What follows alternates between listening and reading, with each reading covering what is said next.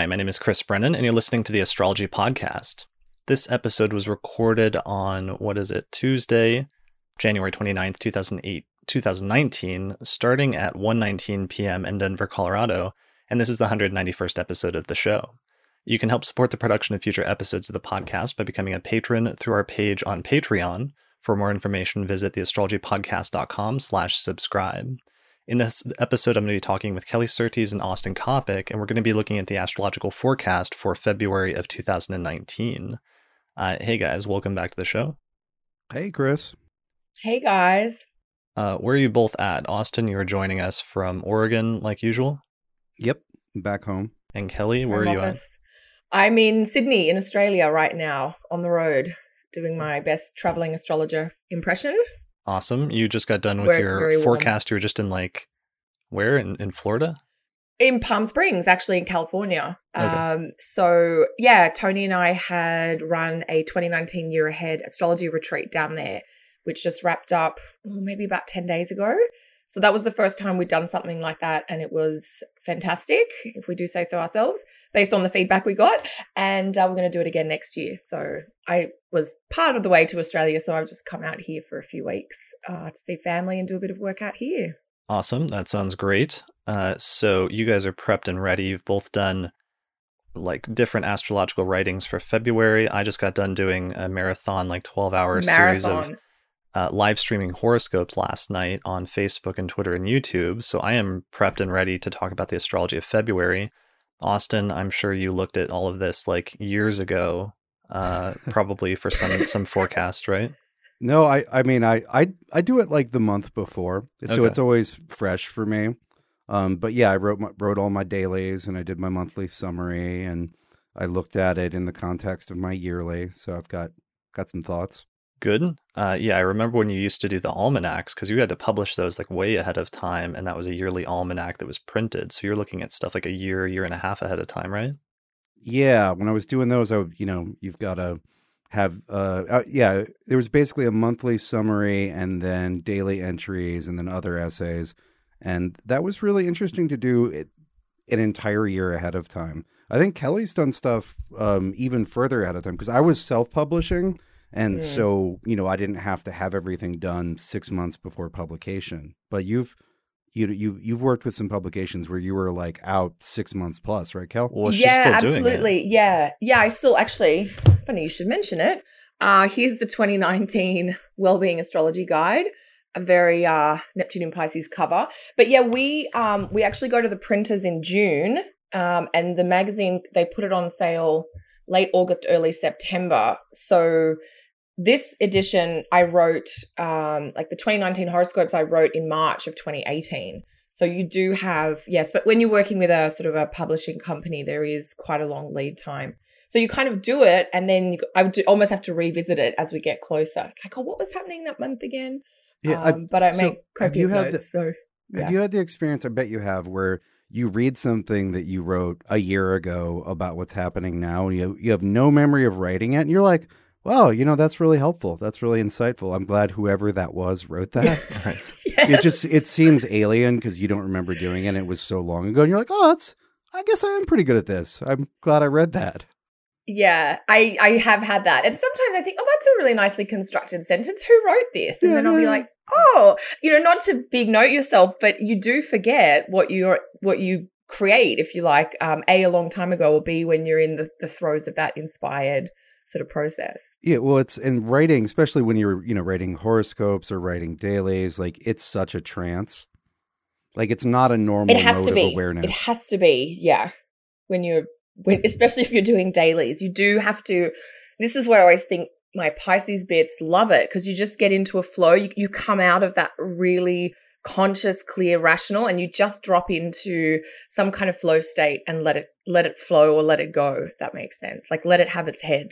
That makes sense. or you how should we say you do you scramble uncomfortably for an hour to try to find that that flow state you're like i've been there before and you try i'm trying to find my way back home Where is it? Yeah. It's it's funny. There's a beautiful piece. Uh, Elizabeth Gilbert, who some of our listeners may have heard of, she wrote this book called Eat, Pray, Love years ago. You guys have probably heard of her.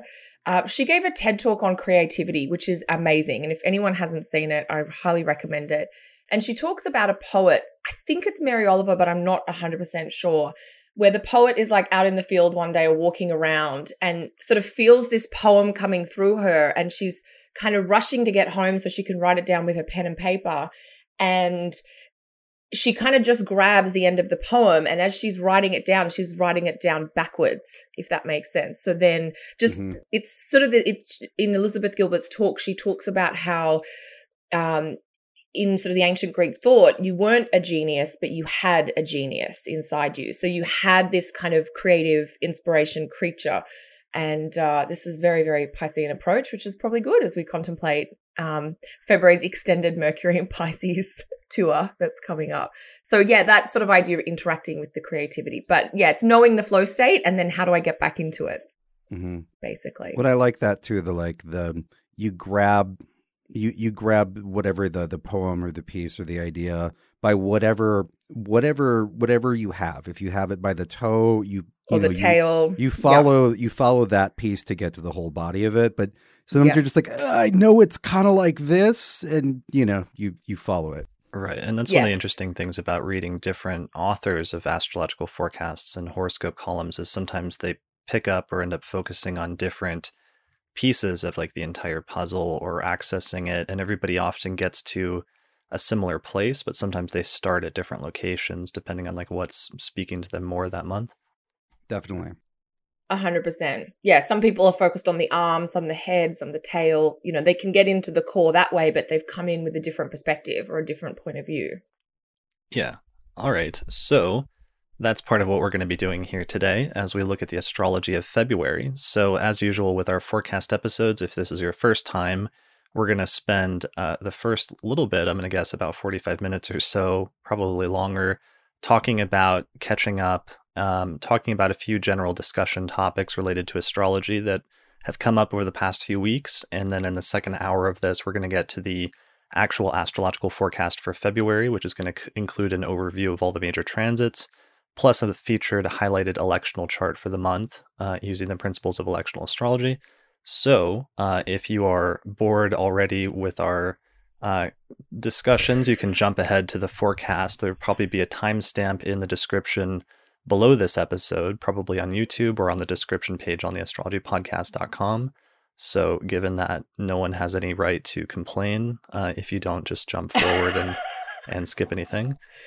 So it's the internet. That's the one inalienable uh, internet right is the right to complain. Yeah, unfortunately, can't take that only, away from the people. The people that do have a right to complain is our lovely audience who's joining us today and who has no ability, unless they walk away, to skip out from our conversation. That's true, our live audience. So apologies to them, but thanks everyone for joining us today. Um, so I've got a few discussion topics lined up. Um, before we get to those, I just want to see if there's any news or stuff we meant to mention before we get into uh, other events. I know one major thing that's coming up that we just finalized in the last week, or at least got some preliminary plan of, is that we scheduled and we're ready to announce that we're going to be doing a podcast event at the Northwest Astrology Conference uh, the day before the opening on Thursday in May, right? Yes. Damn right. Very exciting. 8:30 p.m. Be there it's, or be square. Yeah, it's the the NORWAC NORWAC pregame. Yes. The pre-funk. So NORWAC pregame show. We're gonna we're thinking about we're still kicking around ideas, but we're thinking about doing one of these forecast episodes and recording our forecast for June uh, at this little two hour pre conference event on Thursday. What is it? May 20. Do you guys know the date? Is it the 23rd? Uh, let's double check. We should know this. That would be uh, good. I have to look up. Uh, so it's the, the Thursday th- before NORWAC. The 23rd. Yeah, spot on. Cool. So Thursday the 23rd. Thursday the 23rd in Seattle, starting at 8 p.m. It's going to be right before, right after Mark Jones's pre um, conference workshop. So if you're attending that, you're going to have to come in a little bit early because the conference doesn't officially open until the next day, until Friday. But we're hoping it works out so that some of the podcast listeners can join us. Um, seating is going to be limited. We've only got room for about 200 people. So definitely, we don't have reservations or anything like that, but hopefully we'll be able to fit everybody in. And it's a kind of an open event if I'm understanding it correctly, correct me if I'm wrong, where Yeah. if you just happen to be in Seattle and maybe you are or aren't coming to the conference, you can certainly pop in to our podcast event. I'm not actually entirely sure about that. I do know it's going to be Okay, a that part we have to check. Yeah, Okay. I do know it's going to be a free event, so people don't have to pay extra for it, which is one of the cool things. And I'm hoping that'll help Yep. people to attend. But definitely, people attending the conference or people flying in from out of the the city, I want to make sure there's plenty of room for them. Uh, so hopefully there will be, and there'll be 200 seats. So it should be a great Mhm. event. It'll be very similar to the event that we did at UAC just um, last year and last May. So if you want a preview of what that'll be like, just go back and watch the episode we did with the recording from that. All right, so that's exciting, and we're all going to be at NORWAC then coming up in May. And that conference, it sounds like it's getting really big and getting really full. Like I heard that the hotel might be booked up at this point. hmm The hotel is already booked up. Yeah, Okay. there's there are overflow hotels that Laura, the conference organizer, is directing people towards.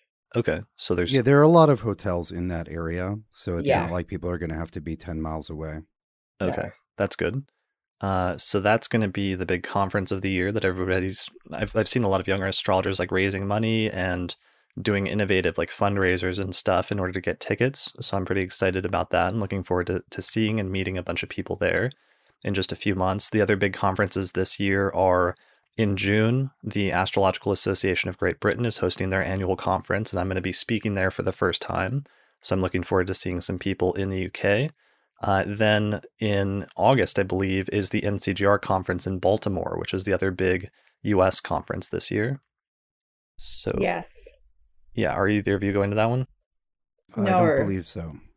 No. No East Coast this year. I yeah, it's um I I don't know that I've been to an NCGR conference before, but I just really like to keep July and August conference or major event free if possible. Um, because there's so much traveling that happens at other times of the year. And uh, I'm super excited about NORWAC this year. Uh, a, we're all going to be there together, which is great, but I've got quite a full presenting schedule there. So that'll be my big conference event for 2019. Right. For some reason, we've just added an additional event. So me and Kelly are going to be uh, pretty worn out by the end of the week. We're going to do that pre-conference podcast event, two lectures, and then a workshop. You know, are you giving a keynote or anything as well? You are. okay. Okay. And On Kelly is Friday, at the opening. a keynote. Oh, the opening. You're going to Yeah. open the entire conference. Yes. Okay. So no pressure. No. Yeah. Just easy. No one will see that if I flop. Uh yeah. So it'll be I'm really looking forward to Monday night. I think you'll find me slumped over a vodka in the bar, maybe. Very good. Um, yeah. Good. It'll be fun. It's all it's my favorite conference to go to, so I'm really excited to see people. And it is, it's huge. Like there's twice as many tickets that have been sold so far, I think, for this event. Yeah, and I'm told that a lot of podcast people are signing up for it, so that's pretty exciting. I think we're going to see a lot of people there. I did want to mention one other piece of information about that that there's scholarships available. Uh, there's a diversity scholarship for NORWAC. I think they also have a general scholarship that seems to be available through their website. So you can find out more information about both of those at the conference website, which is norwac.net. Um, I think the Association for Astrological Networking is also about to offer and announce scholarships for this year, and many people uh, apply for those in order to get some scholarship or at least a partial grant to attend a conference. Although I think they can also sometimes be applied to other things like research projects. So just do a search for the Association for Astrological Networking and becoming a, me- a member of that, and then I think you'll be eligible to apply for one of those scholarships. And Kelly, you just finished a term on the board of AFAN. I did actually. Yeah, I just served. I stepped in to complete somebody else's term who had to pull out. So I think I was about two and a half years. Really interesting experience, like a great opportunity to give back to you know this community who has given me so much, but to really also understand how organizations work or how the astrological organizations support astrology in in the world today with their events and their communities and things like that. So that was really interesting. Yes, we've just voted in a bunch of new members, which is going to be really exciting to see where they take AFAN in the next two years as well. Yeah, I'm really excited. There's a lot of newer and younger astrologers that got involved and seem to be on the board now. And it's so crucial because that's how conferences oftentimes happen is through the organizational efforts of these organizations and some of these volunteers who put in time and effort to to make sure this community stuff can take place. Absolutely. Like the conferences wouldn't happen without organizations like AFAN uh, work. And it is, it's, it's a volunteer thing. Um, but it's, it just helps support the community and the growth and create the infrastructure that allows, you know, even scholarships to be given away and things like that, which is just helping support the future of astrology. And I'm definitely all for that. Yeah, definitely. So um, that's a great organization, the Association for Astrological Networking, just because they have a mandate to just give away scholarships and give away, I think, most of their proceeds every year, or most of the money that they take in has to go in, go back out to scholarships as part of their bylaws or towards community efforts like organizing conferences. Um, there's other organizations like the National Council for Geocosmic Research, which is the one hosting the NCGR conference in August uh, ISAR, the International Society for Astrological Research, their next big conference has recently been announced. It's happening here in Denver in 2020, yes. and I'm actually pretty oh. excited about that. Is that May or August? I keep having trouble remembering when that is, but it is 2020. Uh, that's a good Maybe question. October. Don't know the answer to that. I want to say May, but I wouldn't okay. think that it would coincide with NORWAC like that. Yeah, maybe it's October. Um, but you won't have to worry about flights for that one, Chris. No, and I'm thinking about doing some major podcast event type stuff with that since it's going to be local. So I'm really looking forward to having you guys over. Maybe we can have like a sleepover in my place and do like a live podcast event. Um, you lie. There would be no sleep in such a thing. Right. it would be too much talking. that is true. Um, so uh, so yeah, lots of conferences and organizations are important. One other organization that's important I was recently reminded of is the Association for Young Astrologers. They've been promoting their free lectures recently, which is a really awesome thing that they've had ever since the beginning. But I completely forgot about it, and I know all three of us have donated lectures to that, so that when you sign up to become a member of the Association for Young Astrologers, you get access to this whole MP3 library that tons of astrologers have like given lectures to over the years. So you guys both have yeah. lectures there, right? Yeah, I, I can't remember yeah. what I donated. I might have a couple things in there. Yeah, I think I donated a, one of my lectures on progressions. Uh, but it's a great back catalog, and to get access to that for just your membership fee, which I'm not sure off the top of my head what it is, maybe forty like, or fifty dollars a no, year. It's, it's like twenty dollars. Not even. I think it's like twenty. Oh, twenty dollars. It's. Oh my gosh, that's that is phenomenal value. Even if you just signed up to get access to the recordings. Yeah, basically. it's it's four or five coffees. Yeah. Yeah. Yeah. So I've got two lectures it's, in there. You, I think both of you do. I originally signed up for this like Project Hindsight uh, workshop that's available in there way back. Oh in, like, yeah, yeah, yeah, yeah. I remember that. I listened to all those. Yeah, I signed up for that in like 2004 or something, and that was the first thing that got me to sign up for AYA was that library. So, anyways, that's another organization. There's lots of organizations doing great work. So sign up for them to help support not just for the personal benefit that you get out of it, which is a lot, but also to help sort of support the broader community in some of those efforts. All right, discussion topics today. Um, I just did with Leisa, Leisa and I just did a landmark episode where we finally did an episode on electional astrology, where it's something I've talked about and sort of used implicitly for years here on the podcast, but I always avoided doing an episode on that because I have a lecture on it that I sell on my website and I also have a course. So that's always been a struggle with the podcast, which is how much to sort of give away for free and just like post through the podcast versus how much to like hold back as part of my course offerings. But um, after doing the latest set of electional stuff, where, where Leisa and I launched an entire year ahead report I realized there was a lot of people who just don't understand the basics of electional astrology or don't understand what we're doing with mm. the charts or how to use them or how they're constructed.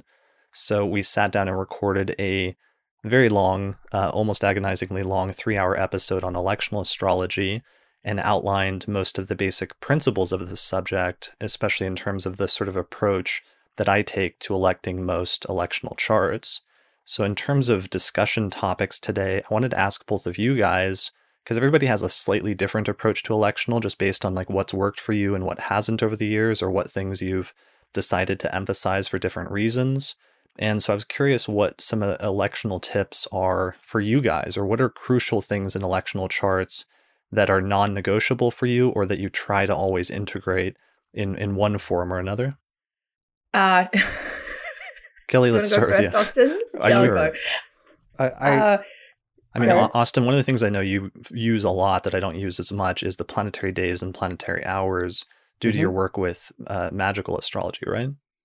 Yeah, that's definitely a, a factor I like to take in. I um because a lot of a lot of the elections I've done are for magic stuff, for talismans or whatever else. And so that's that's certainly influenced my approach to electional in general.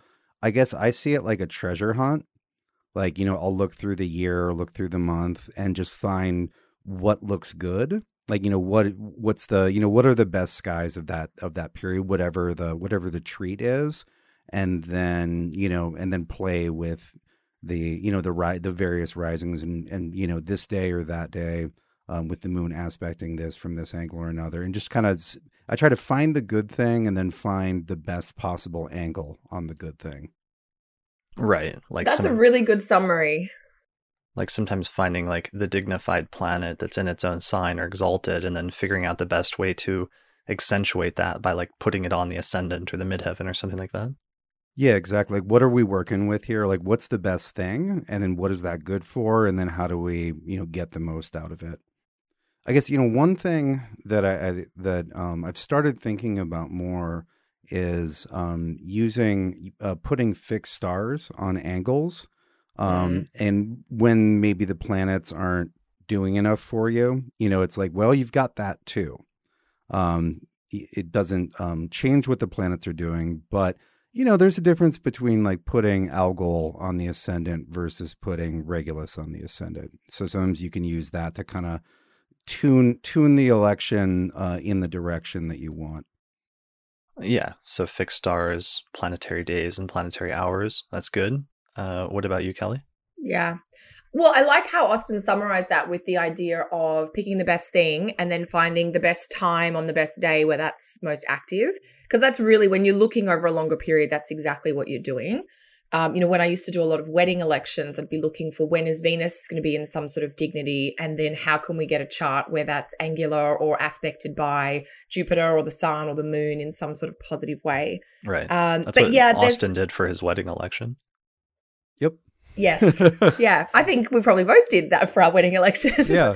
And I've done wedding elections for people where there's like I literally just said, okay, what does it look like while Venus is in Pisces this year? What does it look Yes. like while Venus is in Taurus? And then okay, what about Libra? Like Yes. you know, if if the if the time was that open, you know, be like, okay, Yes. so what's the good Venus pickings? Well, absolutely. And I mean, we've done exactly the same thing because if you've got a year, they're the first three periods that I would go to. Sometimes I might skew it to the natal natal uh, charts. For instance, if the two individuals were quite heavy in their natal charts on fire and air, then I might prefer Venus in Libra for them. Um, where, and if the individuals were more earthy or watery, I might look at the Venus in Taurus or the Venus in Pisces assuming you've got enough the luxury of choice because you don't always sometimes if you want a nice venus you just have to take this you know this one week or what have you Right. Well, it's like, or you know, like, oh, the perfect election is on Thursday. We can get the venue on Saturday or Sunday. exactly Okay. Well, I like Saturday better. yes yeah and that's that's such a good point to keep in mind with elections especially with things like weddings where you're often like maybe friday if you're lucky um, but usually what i suggest to people is there's kind of three key things you want to try and get into your electional chart if you can The first one is you want to have the ruler of the ascendant sign in some kind of helpful or functional place or condition. So, uh, you know, you don't really want an ascendant ruling planet in the sixth or 12th house, for instance, unless you're specifically talking about going on retreat, maybe. Um, so, usually that's the first thing. Then, whatever the moon's doing, you know, what is the next aspect the moon is making? Is that going to be sort of helpful or because what those two things for my money are how we can get a lot of juice and activity and energy into the chart. And when we're electing, we want to try and put as much juice. I mean, people don't have to elect, they can just do stuff at random moments. But in an ideal situation, you'd have, yeah, the ascendant ruler uh, in a functional condition, and you'd have the moon applying to aspect. Well, applying to aspect the ascendant ruler would be fantastic, but applying to aspect some sort of planet that can be helpful. Mhm. Um, when you can, I like to avoid putting the ascendant in the electional chart. I, I like to avoid having that fall in one of the more difficult or restrictive houses in the person's natal chart. Okay. So, um, you know, you don't always get that choice, but I I don't usually like to pick Aquarius rising elections for me personally because that's 12th house for me, and most of what I'm trying to do, I don't really want to be 12th housey about it. Uh, so little things like that. And then, yeah, the fixed star part, that was when I was first trained in electional astrology, that was actually how I was sort of taught to bring in qualities of the planets that you may not be able to get via planetary placement. So the fixed stars, you know, you might have a Mars Saturn fixed star or a Venus Jupiter fixed star, and you can sort of emphasize those with an angular uh, placement in the chart or the moon. And as you mentioned, I think Algol, Austin, you know, usually it's a big void if Algol is on an angle in the electional chart. I'd be like, yeah. let's do this at a different time, basically. Unless you're electing something truly horrible. Yes, to cause grief or anxiety or terror in some capacity. Pro- probably not good for marriage charts. Not certainly not for marriage charts. no, I think I used to use Spica a little bit, um, just as that sort of protective star sometimes in a marriage chart. Um, yeah. Uh, yeah, I mean, it sounds like all those rules are also more or less sort of what we outlined and is similar to the approach that we outlined in the episode. And that, that's kind of like a standard approach. I feel like if you read it through like enough electional astrology texts, well, they all have like different variations for different topics in terms of what to focus on or what to avoid. There's like like certain st- core standard things that are true for most electional rules.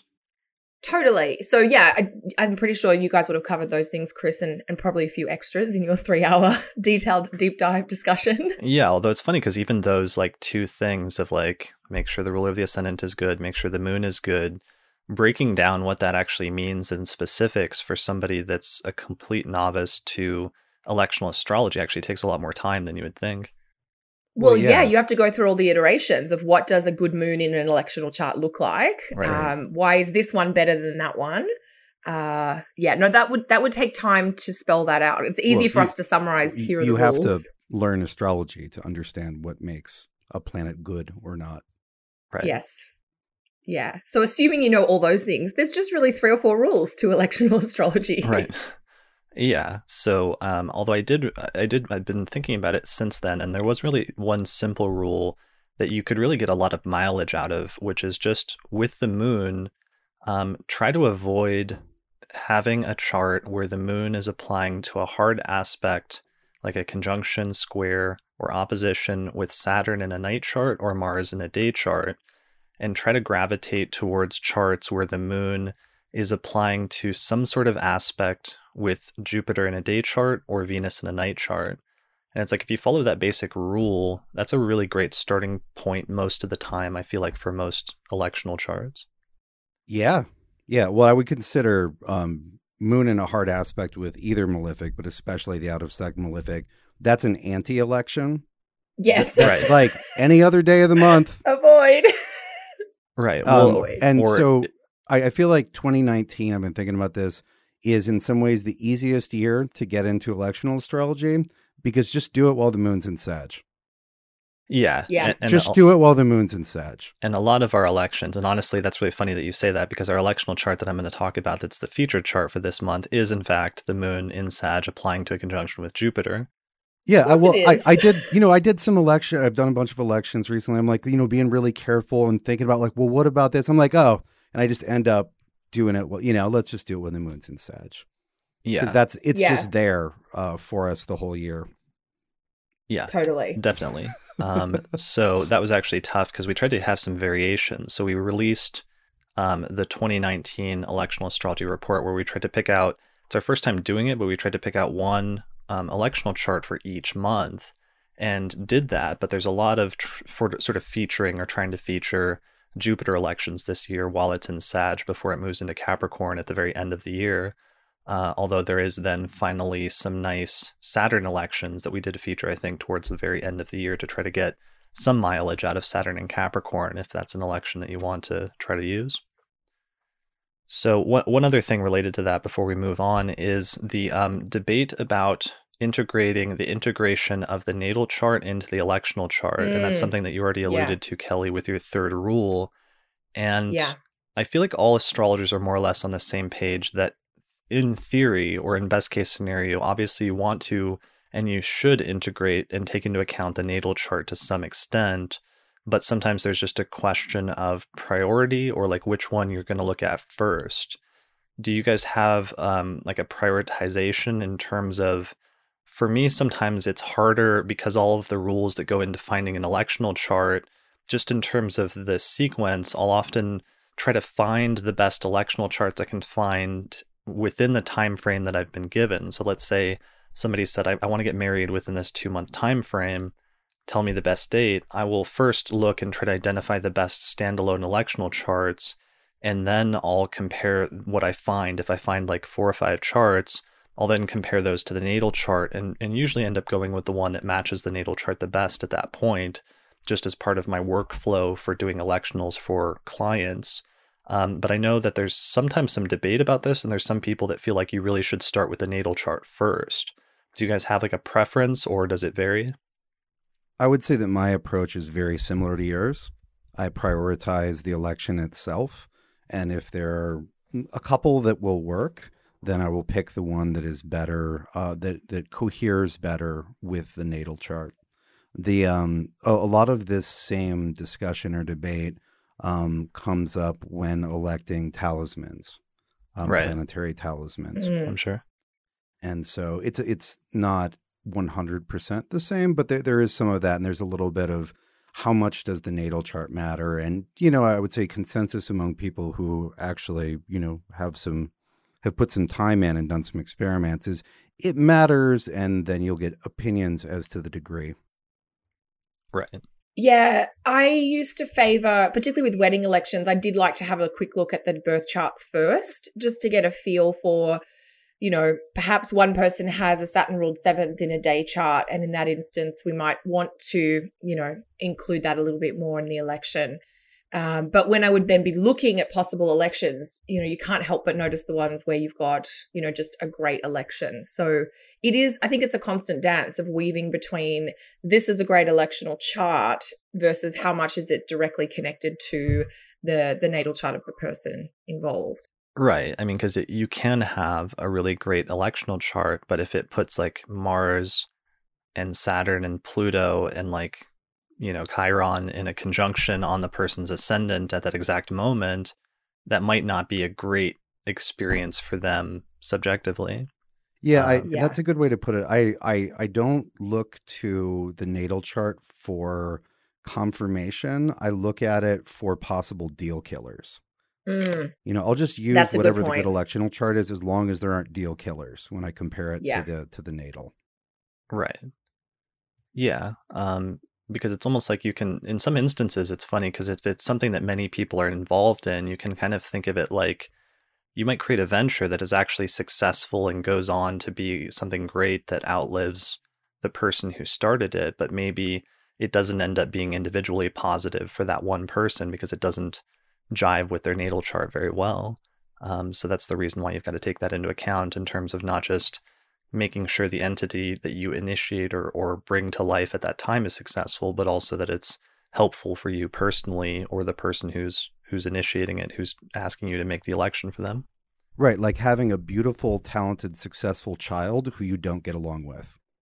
exactly. Right. And and that's exactly what an electional chart is, is it's literally like creating the chart for something or the birth for something. Uh, which is then weird if you reverse that because then you start realizing this is something I've been realizing lately as um, I see more younger astrologers coming in who are like weirdly have the birth charts of transits that I remember looking at like not that long ago, like 18 years ago. And you like remember that day very distinctly. Have you guys run into this so far yet with clients? Yeah. Yeah, Yeah. That's how this is how I know I'm having like a midlife crisis when I start meeting people whose charts I distinctly remember like looking up the delineation on astro.com at one point in the early 2000s for like Yeah. that that transit for that day. Yeah. Okay. Austin and you have like a 1000 yard stare. Oh um, well, we, you know, Kelly and I just have a couple years on you. so Okay, you guys are we're- way we- ahead of me on this. Okay.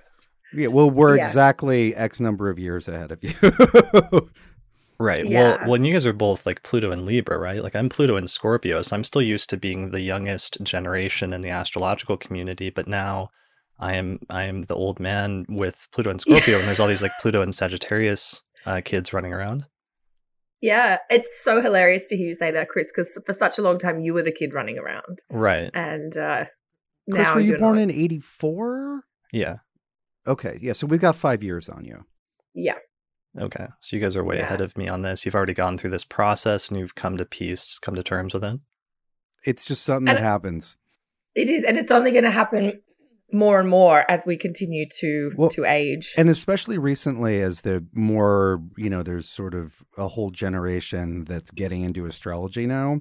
And so they're, you know, um, I'm just doing more readings for people who are like 23 or 25. And I'm like, oh, Yeah. I remember that. That was, uh, I remember, I remember those transits from when I was in college. Right.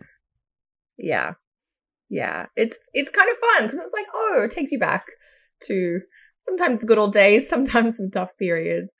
Um, yeah, All right. Well, I'm good that you guys have already experienced this and this is just my own personal crisis.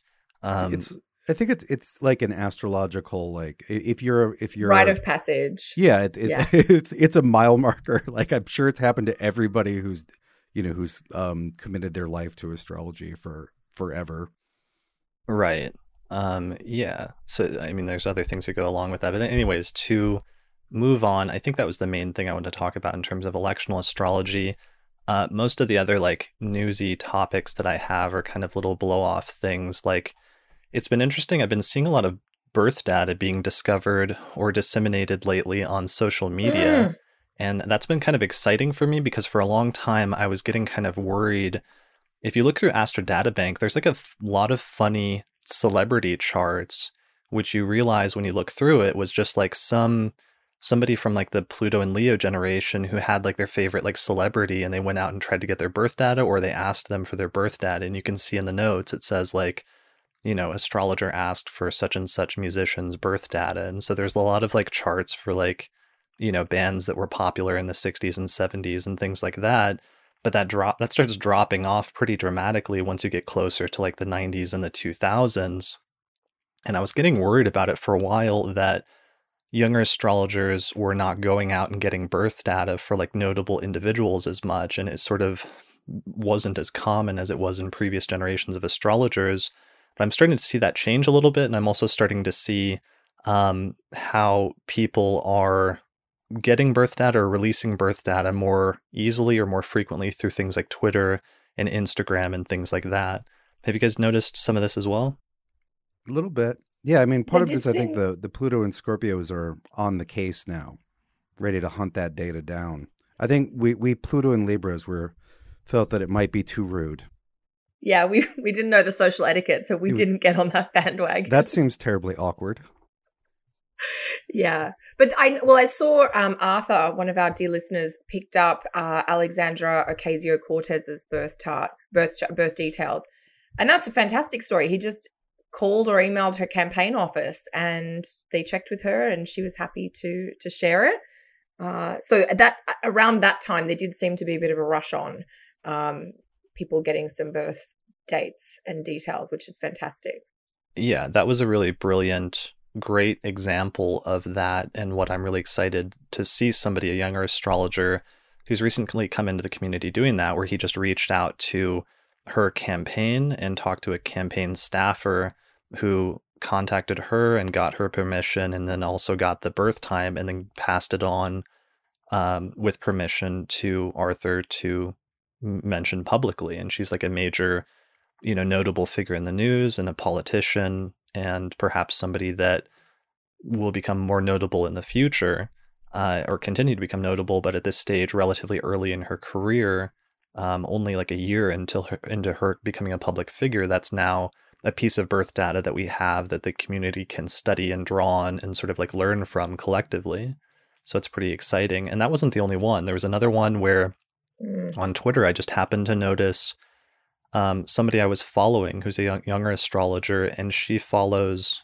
um, like Mac Miller's Instagram account, and she noticed that his mother, to celebrate his anniversary, he just passed. Who's a musician who just passed away a few months ago, and she released a picture of his birth announcement, which contained his birth time. So that was a really big deal, especially for a lot of younger people that were, were a friend or were, were a fan of that musician who passed away just a few months ago. That we now have a timed chart for him, uh, which people can study and re- relate to in different ways. Um, I also saw an announcement on Twitter yesterday that Patton Oswalt had like announced his birth time uh, for some reason on his, I think, is on his Twitter account. So he was a, com- Yeah. a comedian or a notable comedian. So there's just like a bunch of different pieces of birth data that are just coming out in different ways. And sometimes uh, it's easy to overlook them, but it's kind of noticeable and nice when that is like noticed and then added to a repository like Astro Data Bank. Yeah, that's it's fantastic. Um, it's very difficult to analyze people's charts if we don't know when they were born. Yeah. Um, well, and it It's a big part of what makes this whole thing work. Yeah, and well, it's crucial because that's a crucial piece of our research processes process as astrologers and contributes to like the community research effort to understand astrology better because those individual case studies are some of the, the best opportunities to do that. And it's not just, you know, private individuals that astrologers consult with are obviously like a huge part of that, but also having birth data for public figures is is pretty useful as well because their lives tend to be very well documented and therefore they provide very useful sort of objective research studies in some instances. Yeah, yeah. The mm, studying biographies is um, an irreplaceable tool in astrological education. Right. Yes. Definitely.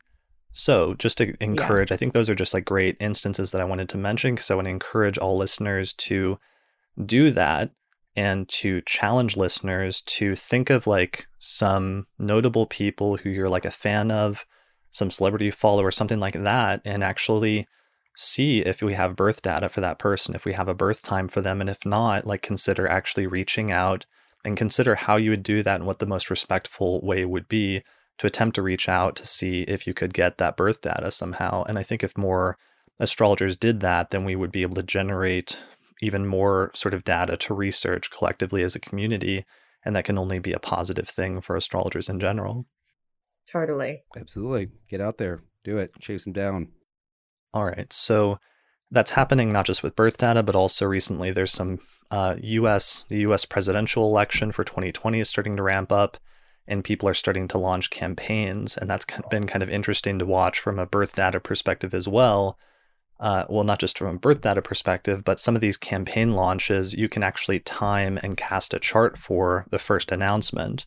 And that's been actually really fascinating seeing when different people are announcing their campaigns and some of the charts that they're starting under versus like others. And there being this sort of qualitative difference from an electional standpoint to some of these charts. Have you guys been paying attention Yeah. to those launches? No, I'm Well, trying to pretend that another election isn't coming. Isn't Yeah. you've got your ostriching, you've got your head in the sand. I mean, there I can imagine some good things about it, but it's just sort of like, oh, didn't we just do this? it's such a long build up with the two year kind of campaign process. Yeah. Yeah, So one of our I'm, I'm not is saying the emotionally ready um, to add that to the, uh, you know, the ambient confusion of this year and last year. You know, it's a, it's a, it's a. There's there's a lot on our plate in this little slice of history.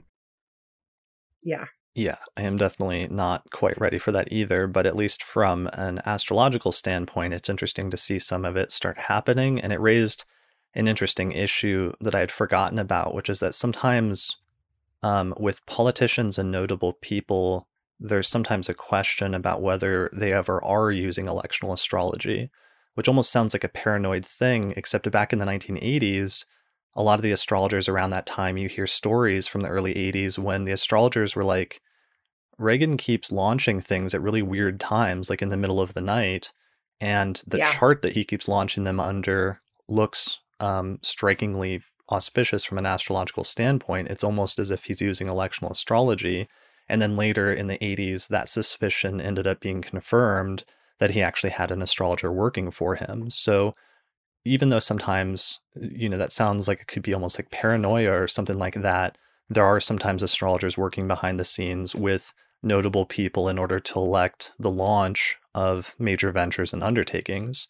Well, and But- that's the historical norm. If we like just back Yeah. up out of the 20th century and look at most of human history in most places, um, specific, you know, auspicious timing um, for important, you know, for important moves by power people is is the norm. Yeah, I tried to give a little like historical overview of just a few notable electional charts at the beginning of my electional episode, which is like the founding of the city of Baghdad in the 8th century Mhm. was elected by a group of astrologers. Um, Queen Elizabeth I, uh, her coronation was elected by the famous astrologer John Dee, and so on and so forth down through history. Yeah, it's very common. Even I think in sort of Parliament in the UK in the maybe in the 1700 17th century, um, maybe even into the 18 like 16 and 1700s. They used to when they sat down to start Parliament for the first time, the chart for that would be calculated so they could have an understanding of what the year ahead or the session might look like based on the astrology. So it's a very good point you make, Austin, that it's actually more the norm that astrology would have been used uh, for things like this, you know, popes, uh, bishops to use to launch campaigns to become pope and things like that. Uh, so I'd almost be surprised if some of the presidential candidates or you know somebody you know people in power positions or doing major launches where there's a lot of money riding on them. I'd almost be surprised if many of them weren't actually using astrology. Yeah, and I think probably more are every day right now. Um, I think it'll we'll get back to that historical that historical norm over the next several years because astrology is re-intersecting with uh, the mainstream culture. Yeah, sure. Um, but then that brings up actually the point I wanted to make, which is that I'd forgotten about this, and it was something I ran into actually pretty commonly when we were, when Patrick Watson and I were still doing the political astrology blog a few years ago. But it was that sometimes it's actually not clear uh, whether a notable person is using electional astrology because sometimes notable people that initiate or launch a major venture in their life that will later turn out to be successful um, will sometimes just launch it naturally under a notable or auspicious astrological alignment just naturally if it's Yeah. something that was is later going to become Yep. successful That's when that's when successful things are supposed to happen or supposed to begin. I would say that conversely, you can tell when somebody's not using electional astrology.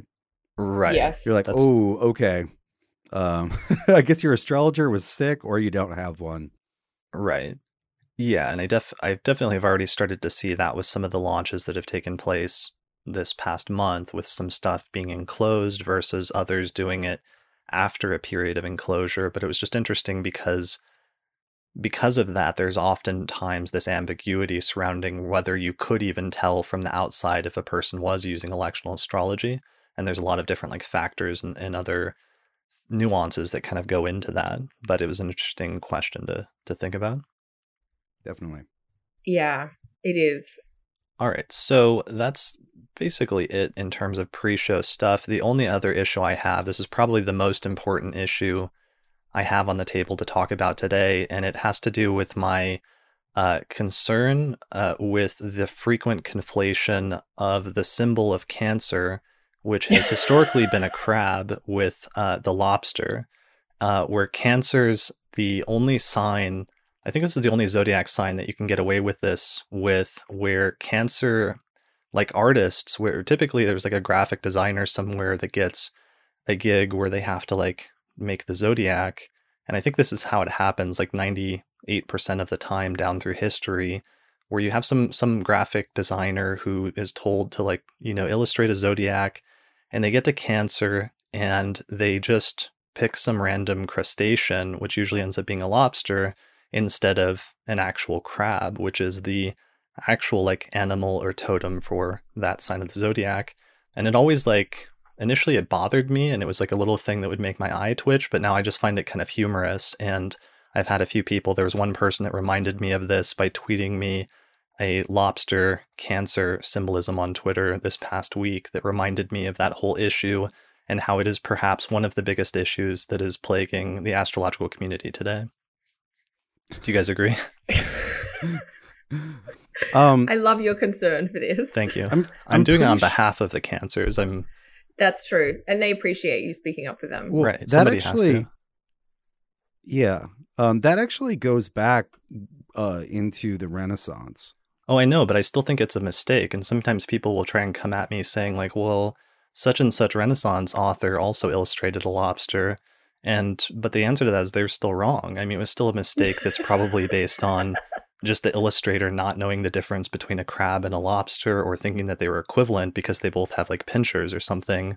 But that's uh I don't know. I draw the it's line. A fallacy. yeah, I'm I'm not as happy with uh like the the lobster is not as symbolically delicious as far as what cancer actually means.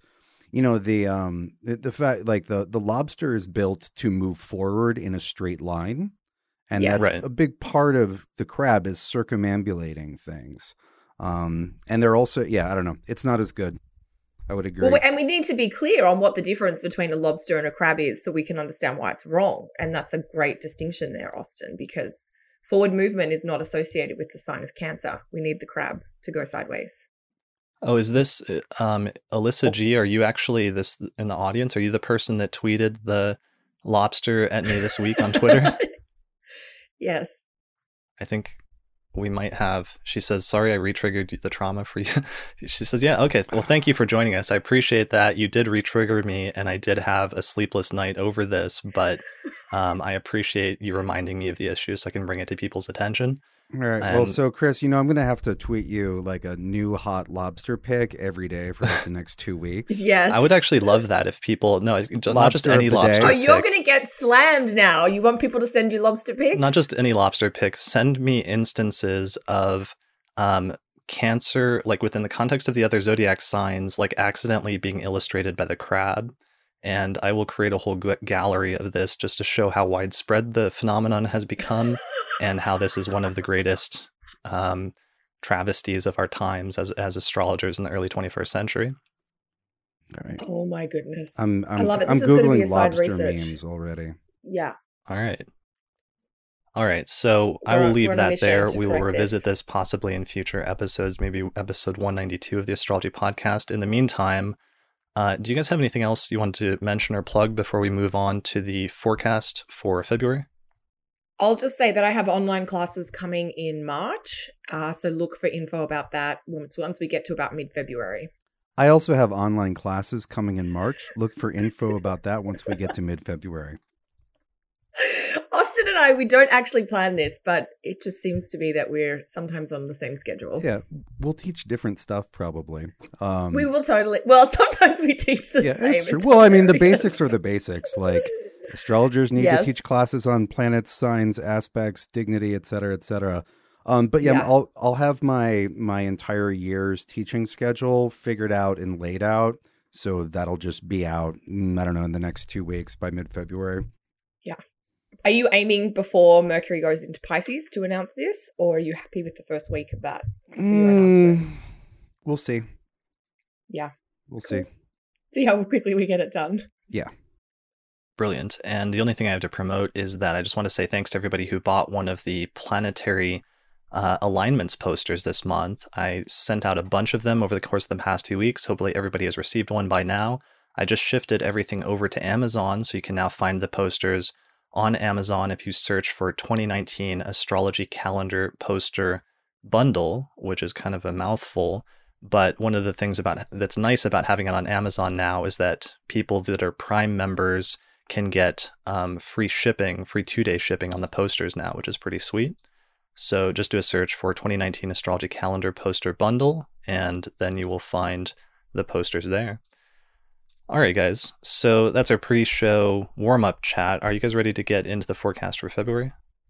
Yes. Mm, suppose I am. I, I'm going to need a little more excitement than that. This is a, this is a big well, month. Chris, I really have to pee, and so I was just thinking about whether I should hold that or whether you know whether whether that needs to be taken care of. And Okay. since I I brought think it you've- up, you've said I'm. Uh, take why don't Why don't you guys pretend that I'm still here and you're covering for me while I turn off my video and go take care of Okay. myself? Okay, just We'll, we'll leave the best. video. All right. All right. Yeah. God. All right, Kelly, it's just me and you. I think I almost want to return back to the cancer chat because now I'm kind of riled up Okay. about that, but let's leave that.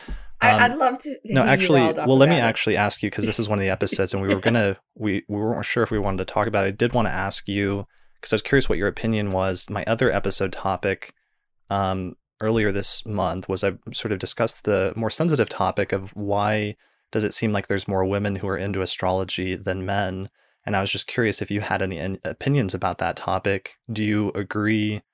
first off with the premise, do you think there are more women that it seems like there's more women in the astrological community or that have interest in astrology than men? I do agree with the premise. I think just, and I don't have any uh, detailed study to back that up, but just from my subjective observation, anecdotally, You haven't done like an does seem to extensive be- scientific study. I do not No. have like, um, what is it like you know, when people leave the voters and they do polls? Like, I have not done exit polls at conferences, for Right. instance. um, but there, there's definitely there's the, you look around at any room at any astrology event, whether it's your local uh, monthly astrology meeting or something like the large UAC welcome ceremony. There just seems to be a much larger proportion of women there uh, than men, uh, or yeah. So that I would certainly agree with that premise. Do you I'm not sure if I have a good reason as to why. I mean, do you have speculate? Like you've always heard speculations. Are there any that you feel like have resonated with you more about why you think that is? Is it like one of the questions that people always it comes down to is a question of is there some inherent inherent reason for that? Like are women more drawn to astrology for some reason? Whether that's inherent and has always been the case, or whether it's just situational in terms of how astrology is now, or is it something where it's just the marketing and how it's like geared towards now? I mean, do you have any opinions about reasons that you've Yeah, thought of I that have made sense to you? Look, and I, again, no experts. I, I don't want to sort of offend anyone, but I've been involved in various types of healing therapies over the years. Um, probably eagle eyed listeners have heard me talk about being a massage therapist in my 20s and, and having a counseling background as well. And in those industries, there are also more women than there are men. And I don't know whether that's because, you know, not that men can't be drawn to healing or, you know, soulful or intuitive practices. It just seems like more women do, or m- women are more open about that type of interest that they may have. Uh, the fun, the thing I get a bit stuck on is when we look at historical astrologers, the women don't seem to be as well represented in terms of published books and things like that. You know, we hear about Valens and Maternus and Olympiodorus and Alexandrinus and even Ptolemy and then Lilly and um, you know the Persian guys, if you like. But I think you found one historical female astrologer, and I sort of wonder where were all the women then, if that makes sense. Yeah, well, and actually, it raised a.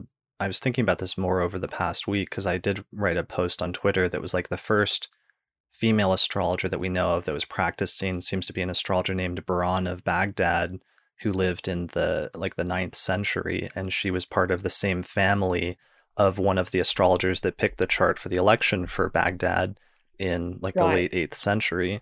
But um I did as I was thinking about this more I realized we don't actually know even though the majority of astrologers we know or virtually all the astrologers until relatively recently in history the the published astrologers whose works survive are men we don't actually know what the composition of the clientele consisted of Mm. for astrologers and we don't know if like it was men just men seeing seeing astrologers or if there was more women an equal number of women or if even back then there was more women who were seeing astrologers even though the astrologers themselves tended to be men just because men tended to be the only ones that got that type of education um, in the ancient world and in most ancient societies, which then puts a restriction on who could practice it in some sense.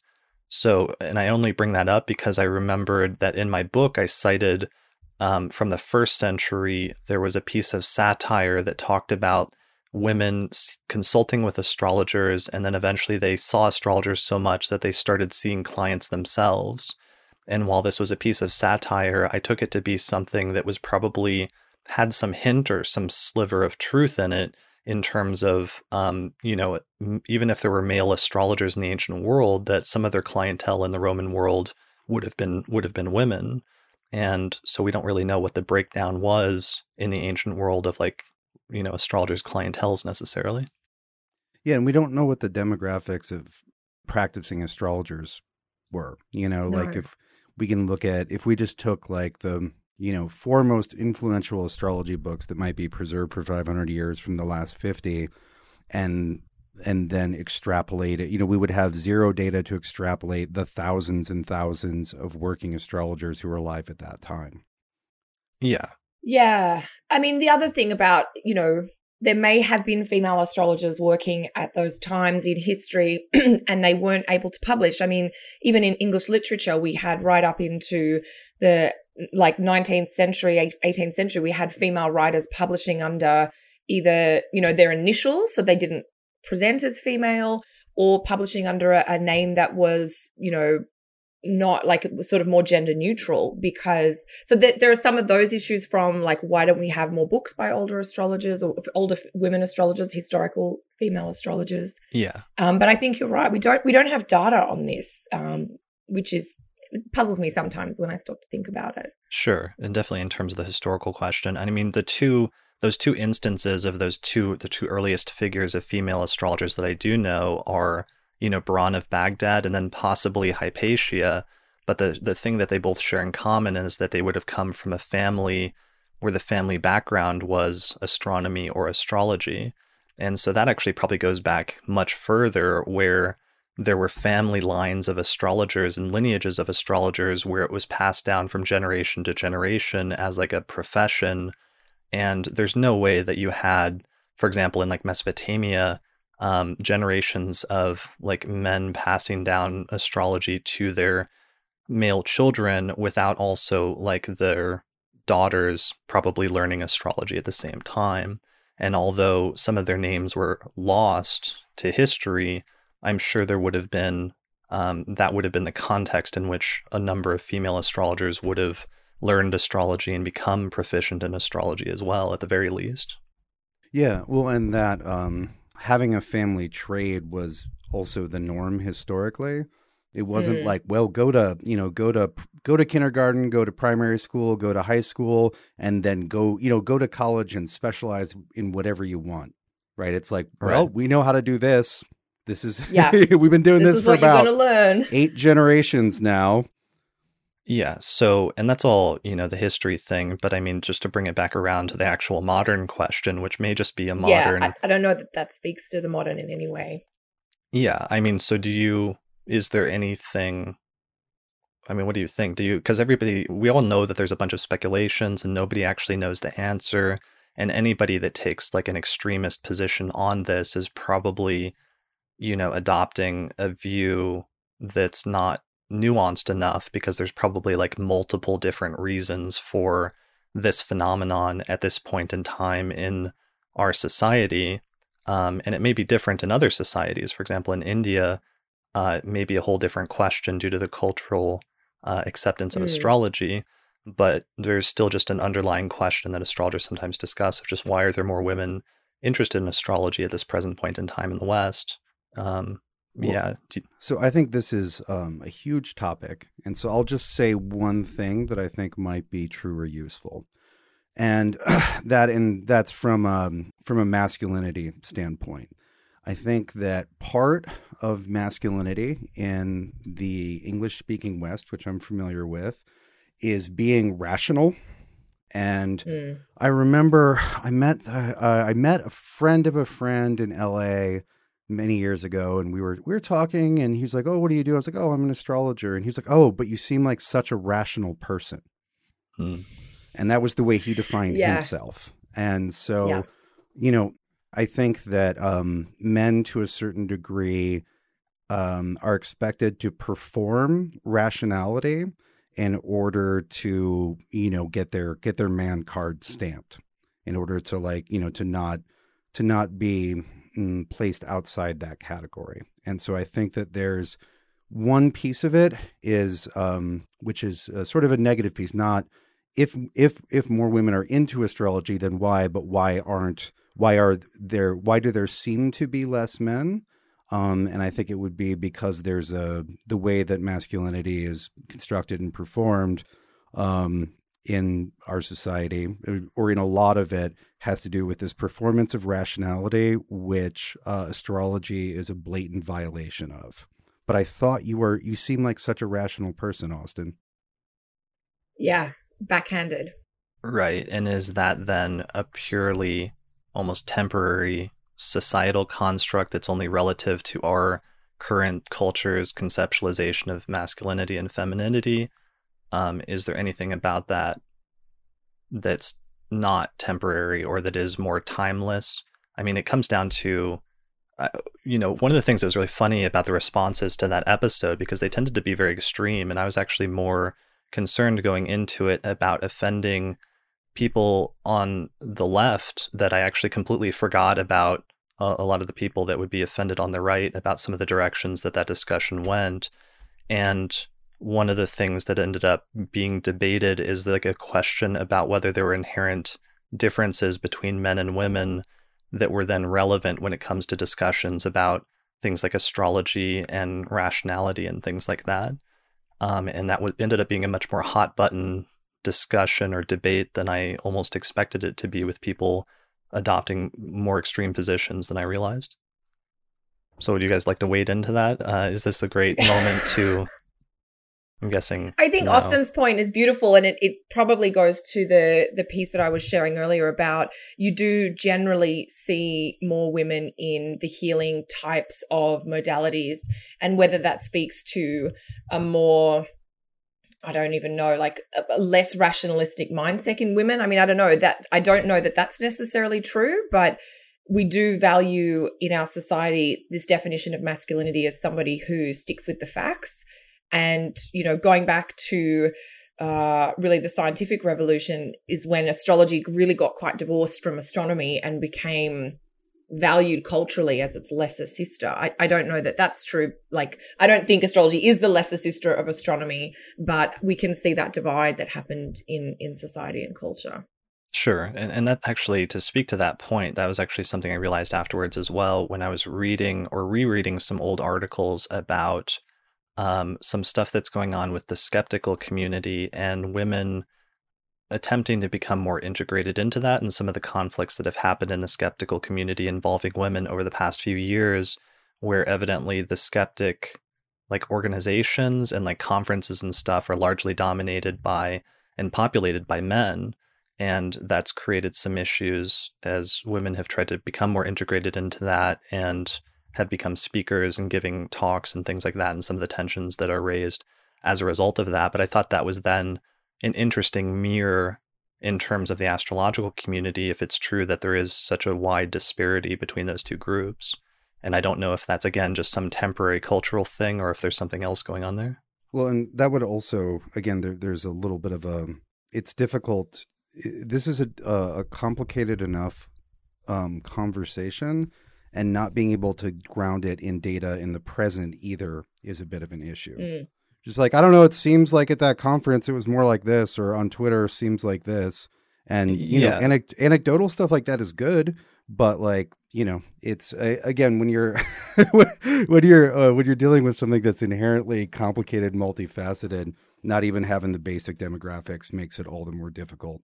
Well, and it's not that yeah. anecdotal because the original the article that I cited that started some of this discussion a couple of months ago actually did st- cite a couple of studies that have been done in the past decade, and both of them oh, okay. indicated that. that. it was like two to one, basically. That like for every one ma- man that said that they believed in astrology, quote unquote, whatever that believes, that there were two women who said the same. So ended up basically indicating that there were about roughly, if those polls were correct, those two different polls, that there were twice as many women who professed some sort of belief that astrology was a le- legitimate phenomenon which, if those polls are even roughly accurate, probably stacks up with most of our general observations about the astrological community in general, I feel like. I, I would feel like. Yeah, that's interesting. It would also be worth differentiating um, people who would generally say, yeah, I don't know, I read my horoscope column, seems, you know, seems legit, versus someone who's actively, you know, versus people who are actively involved and identify as astrologers or amateur astrologers. It'd be interesting to see if that changed or stayed the same. And also, um, it would be interesting to watch those numbers as we go through, let's say now versus or five years ago versus five years from now. Right. Yeah, definitely. Because that, I mean, that yeah demographic may change. Go ahead, Kelly. Well, I was just going to say, just to the point around, you know, people reading horoscopes versus actively involved. I mean, I can think of any number of quote unquote women's magazines who will have a horoscope column in them. Right. But I can't really think of any quote unquote men's magazines that have horoscope columns in them. So, right. that would be meeting that would be like a supply meeting demand kind of thing. Well, um, and also a what- marketing creating demand. Yeah, It- absolutely, it's very absolutely. um what's it? It's, there there's definitely some chicken and egg dynamics. Yeah, that I mean that's Yeah. the question. Is it a chicken or an egg type scenario of which one's starting it? Is it coming because the market is demanding it and there's more women interested in astrology, is it coming because the marketing itself is creating the demand? it's a, it's a great question. Okay. Um, yeah. Yeah. So it's a big, complicated topic. It's hard to do justice in like a quick ten minute. Sure. And I didn't want to get anybody in trouble or drag you guys into any debates that you're not wanting to get involved in. I was just curious to hear your perspective. And I know that some people were curious also to hear your perspectives on the topic just because it's, you know, it's an interesting phenomenon that is discussed. I feel like this conversation has come up at different points in different conferences I've been to just because it's a general observation that people make. And then people throw out different speculations, often wondering what the causes are that contribute to it. Yeah, and I mean, I'm sort of thinking like, how would you do a survey to try and figure this out? You know, you'd have to sort of ask people why they're drawn to astrology or what they think they're getting out of it, and try and determine somehow whether, you know, those who identify as women who are responding, you know, have a certain type of thing, and those who identify men. I mean, it it would almost take some time to put together how you would try and come up with some information that would answer the question. Yeah, definitely. And that comes up even with a very basic thing about polls of do you believe in astrology and some of the issues with even asking that question and what does that actually mean? Do you believe in astrology versus I don't know, whatever else. Do you think astrology is a legitimate phenomenon? Do you incorporate or use astrology in your day-to-day life? Uh, and so on and so Yeah. forth. Yeah, because I mean, there's a difference between uh, believing in astrology, which could mean any number of things, but then some more specific questions could be: Have you ever taken astrology class, or have you have ever had an astrology consult with someone? Um, do you, yeah, do you actively use astrology day to day, or what have you?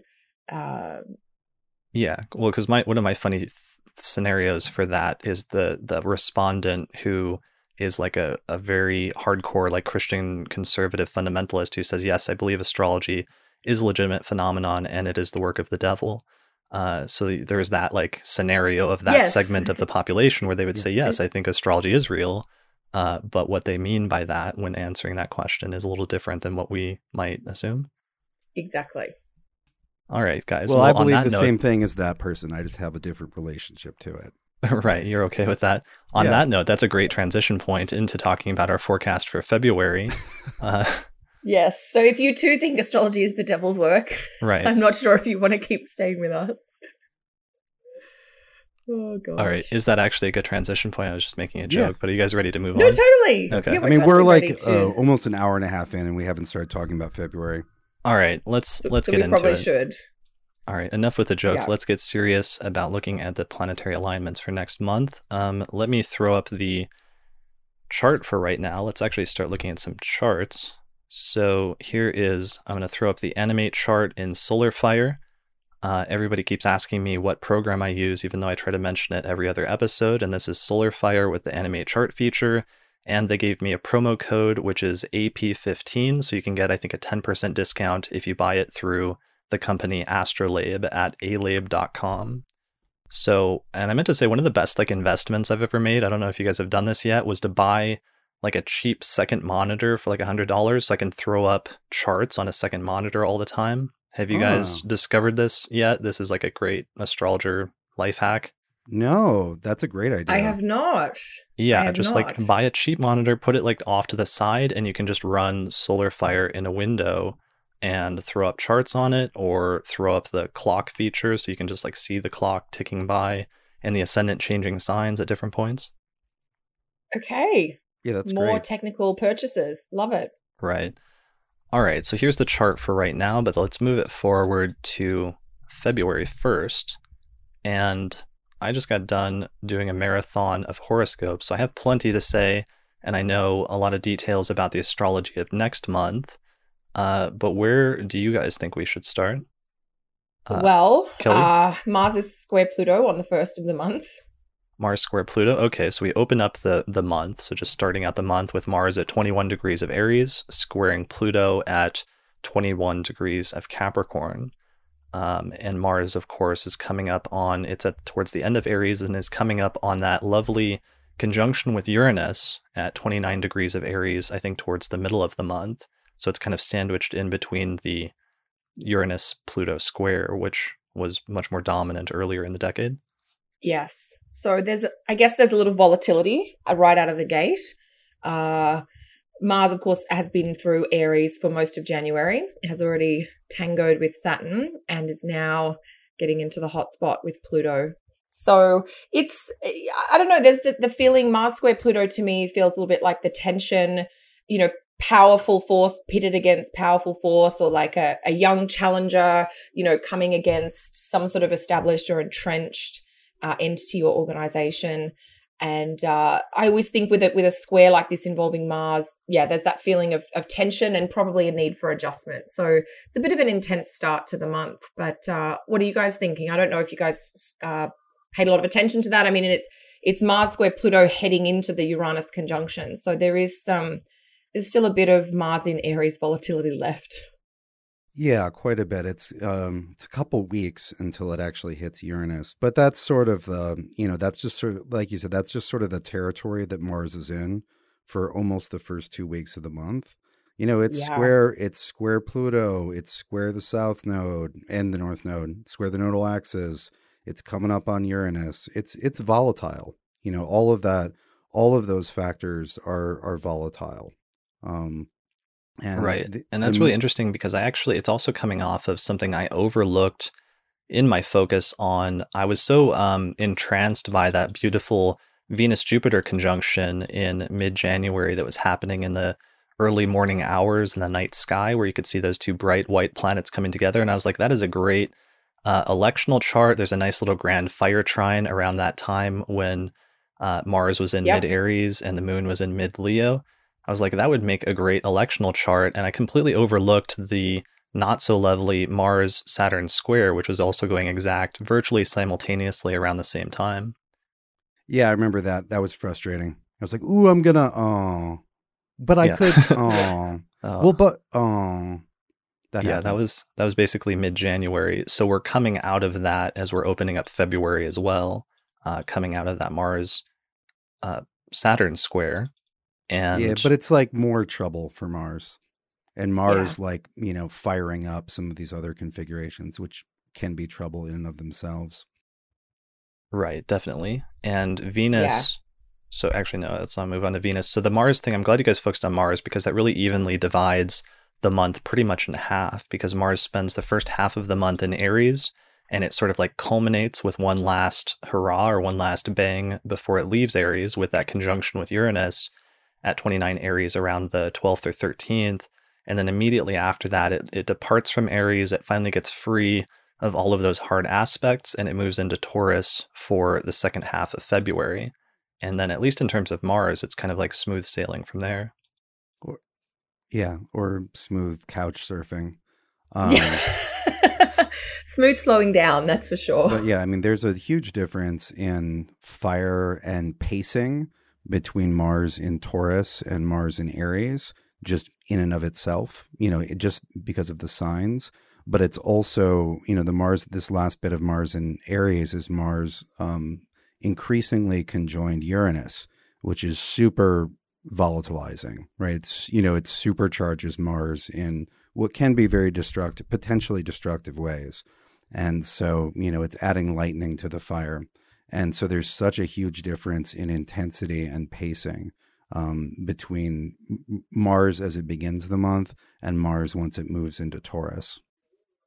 Sure. It's a huge, yeah, that's one of the things I had said in my uh, monthly membership videos is that if you've got a lot of things that are kind of urgent or have to be done quickly, you know, you sort of want to take advantage of the Mars in Aries period because it is a bit like hitting the brakes once Mars moves into Taurus.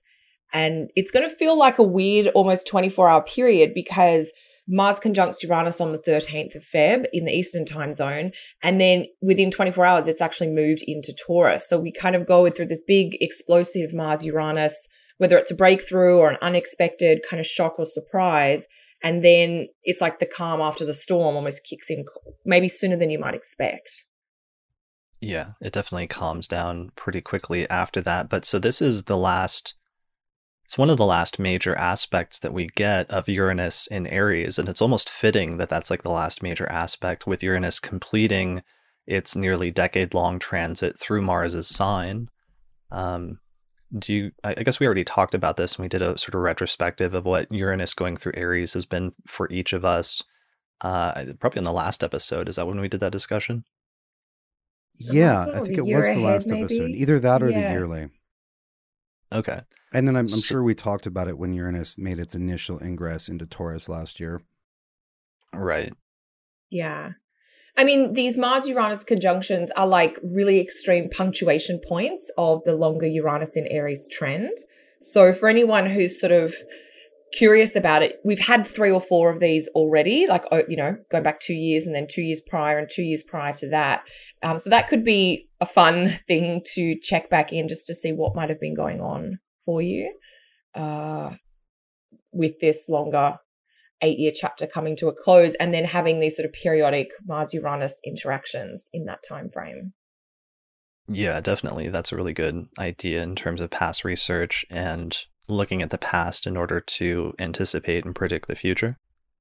Yeah, it's it can be really useful from a learning perspective as well, just to see how that's been for you.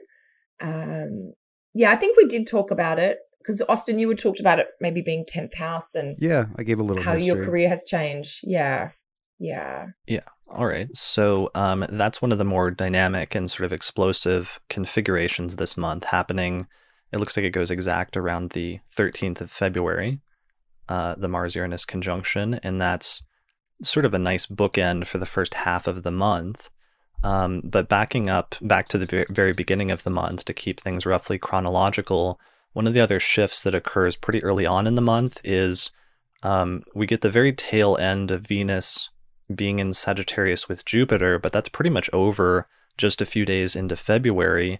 And Venus ingresses into Capricorn on February 3rd and finishes up its lovely conjunction with Jupiter in Sagittarius and makes its way down into the sort of darker hallway of moving through Capricorn over the course of the rest of February because it basically spends the entire month of February moving through Capricorn, where it slowly starts hitting all of those outer planets. Um, first with a conjunction with Saturn, then a conjunction with Pluto, and then finally it squares Uranus before it leaves and moves into Aquarius in March. Yeah, and that's part of mm, that's part of a general trend in February, which is going from fiery and dynamic um, Mm. to earthy. Um, Mm. Right. So you know, because uh, as as January ends and February begins, we have both Venus, we have Venus in Sag, and we have Mars in Aries, and then you know Venus moves into Cap. Right. So we're going from from fire to heavy Earth. Additionally, um, we also have Mercury going from air Aquarius into watery Pisces, and then Mars from uh, you know from electric conjunction with uh, Uranus and Aries into grounded Taurus. So that's all three of those planets moving from signs of a yang polarity into yin, right? Into earth and water. And that's really it's that tone um, Mm. that's set by the second half of February that really endures for much of March. It's almost like the next actual, you know, like that's the actual, you know, that, that's almost the next month in the sense that Yeah. that's what it feels like. And there's a real shift away from the like fiery, intense, go, go, go, busy, busy, busy, put out fires, start fires, et cetera, et cetera vibe that, that, that's there at the end of January and the first part of February. And it's, you know, one piece at a time. Definitely. I love that. Um, and I think, I mean, in terms of Venus at least, and just isolating Venus's transit through Capricorn, I think this is one of the more positive transits happening this month because I feel like it's going to, for some people, lighten up some of what have otherwise been a pretty heavy transit of Saturn through Capricorn over the course of the past year, especially for some people with night charts where that Saturn transit might be a bit heavier or might be a little bit more restrictive uh, in terms of the house that it's traveling through and the part of their life that it correlates with. Uh, having Venus dip into Capricorn it seems like more of like a counterbalancing or an alleviating influence, uh, even if only temporarily, uh, that's kind of like lightening up the mood a little bit in the Capricorn part of your chart. I hope You that's got- correct. I'm waiting for Austin's dissension on this. I'll just say that I hope that's right. I mean, generally, I don't like to have my benefics teamed up on by three malefics, but Yeah, I mean Saturn con- or Venus conjoining Saturn is not usually a super light and carefree type energy.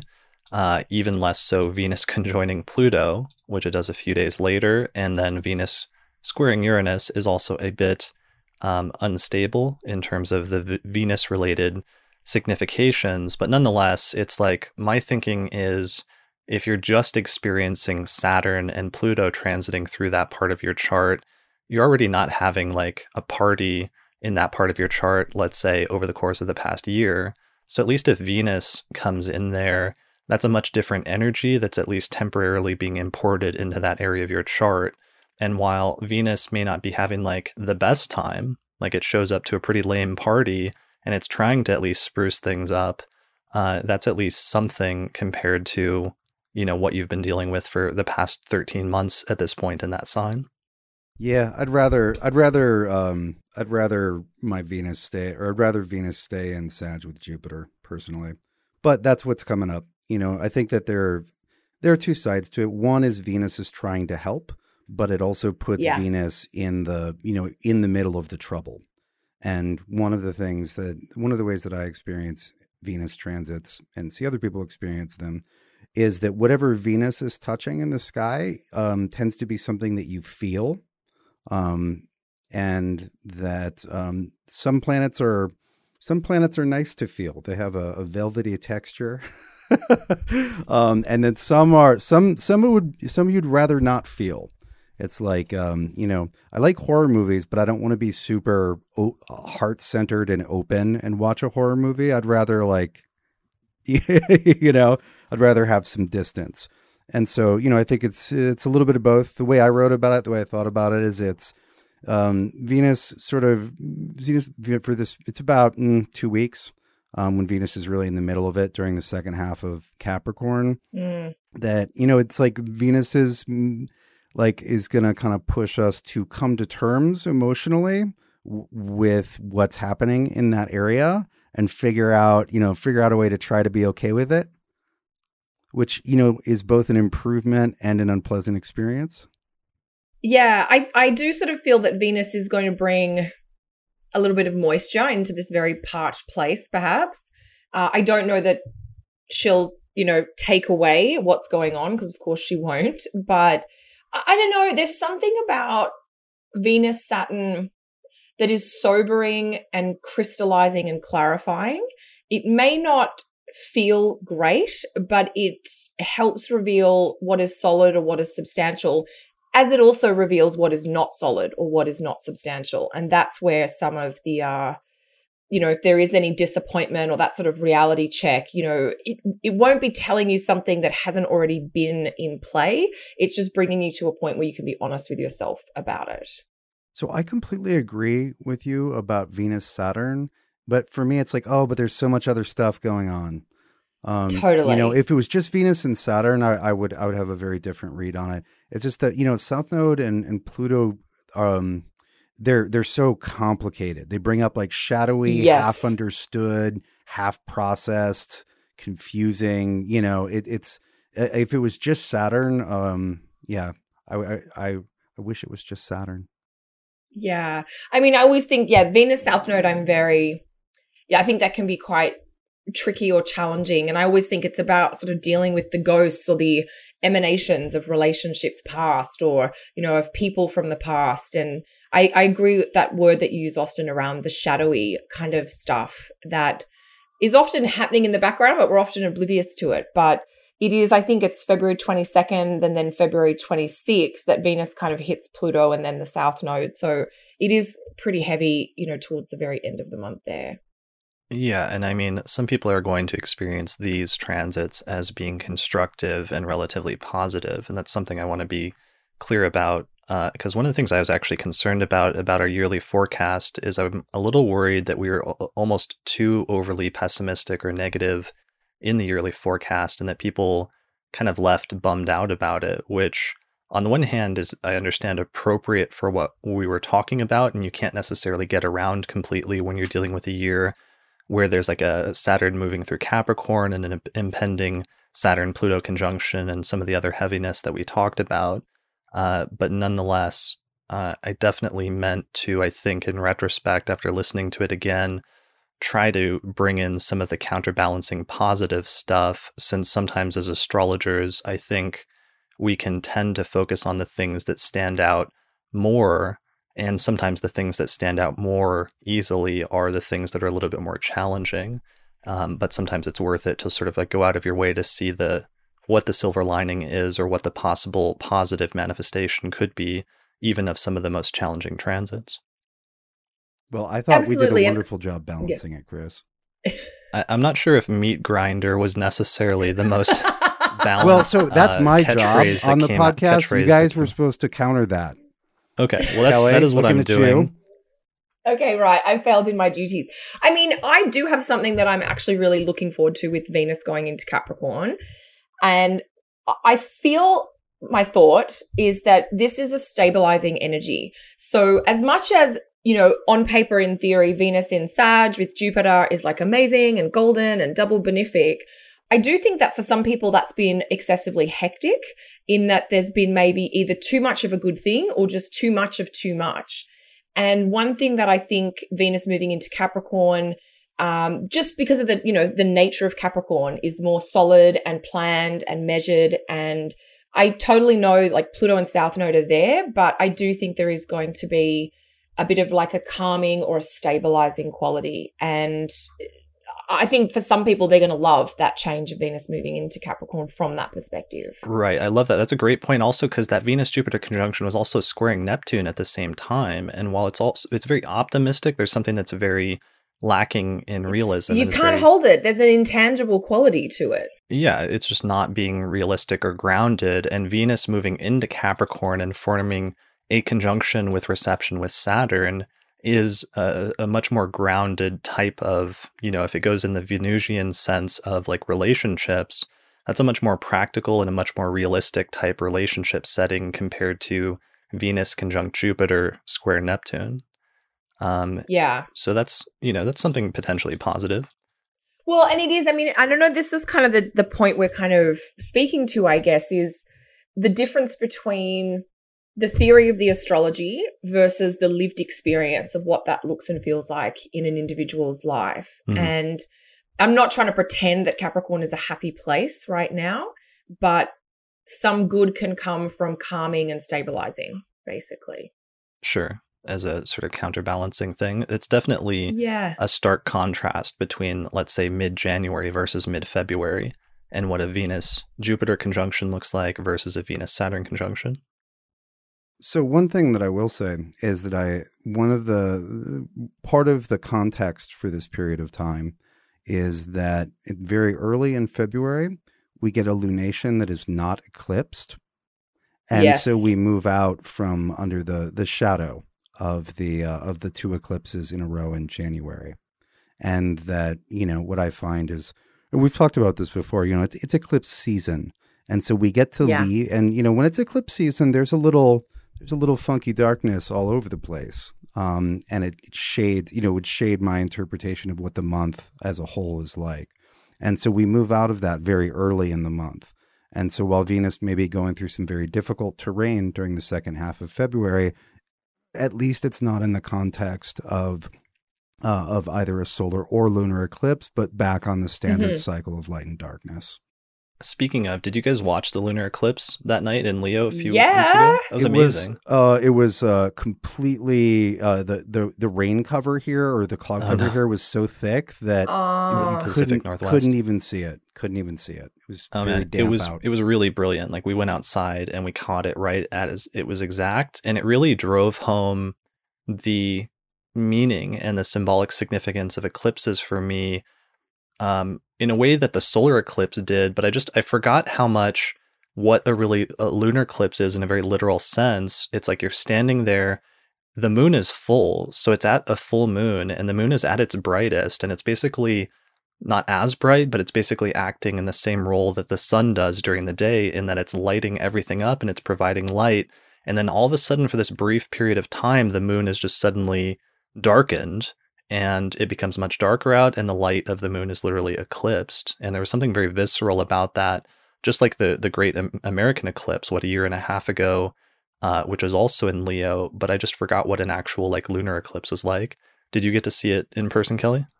Yeah, we were actually down in Palm Springs and we had beautiful clear skies. And I, I had, it reminded me that I had seen a lunar eclipse before back in Sydney in 2007 or 2008. And it, I was struck by it, it lasts quite a long time from when, right. you know, the dragon, if you like, starts to swallow the moon. So the darkness and then the redness that kicks in, you know, you, I agree with you completely, Chris. It's when you see it, and we we sort of tracked it and it, you could see the moon looking different for a couple of hours um, we saw it at its peak but then at the build up and then the fade out and it really does bring home how scary that would be if you were an ancient culture and this was a source of light for you or a cycle that you were relying on um, so it was it was really quite striking to see. So yeah, unfortunately, of course, not everyone would have had clear skies, and you couldn't see it in every part of the world. But I think if ever there is a lunar eclipse near you that you can see, it's worth taking that time to pop out and have a look. You you get it viscerally in a way you don't get from reading about it.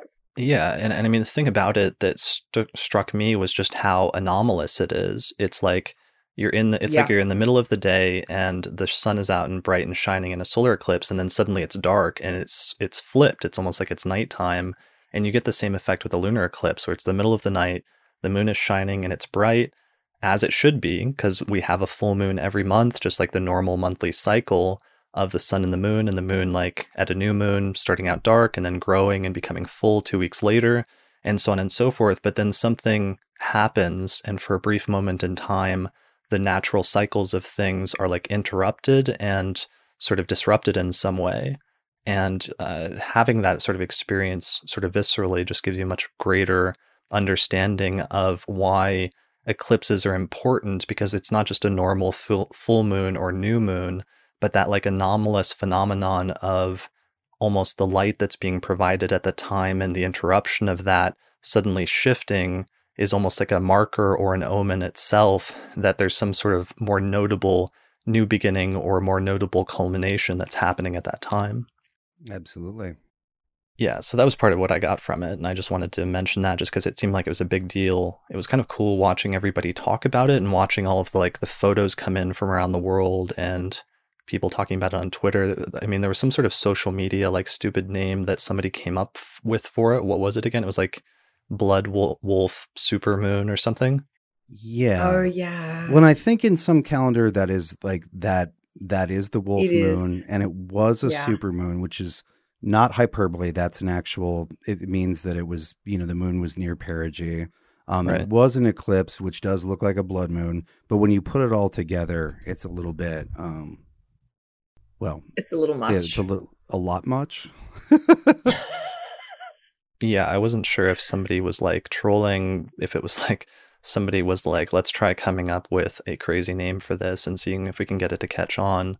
Uh, almost seemed what what the case was at first, but um, all right. So back to your point. The lunations in February very different. Yeah, I mean, almost in retrospect or in comparison, kind of disappointing. That was actually my issue. Is this is the first non-eclipse lunation that we've had in Aquarius for a couple of years, and when I was trying to delineate that for the horoscopes, I was trying to talk about it being like, you know, a new moon in Aquarius and a new beginning that will then grow and develop over the next six months. But as I'm saying that, realizing how, you know, relative to the eclipses that have just been happening in that same part of your chart for two years, um, it's it's almost much more insignificant in some ways.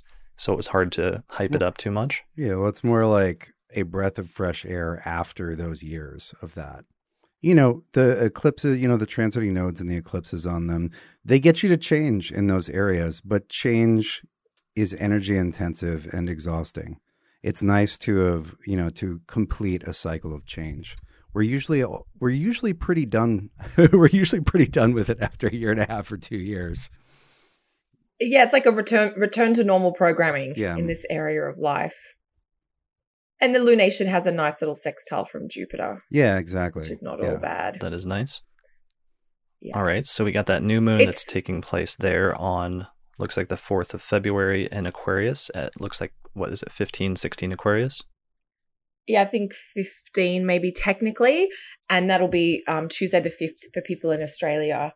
Um, yeah, and that first week of February, we've got the new moon in Aquarius. And then later that week, the sun actually makes the direct sextile to Jupiter.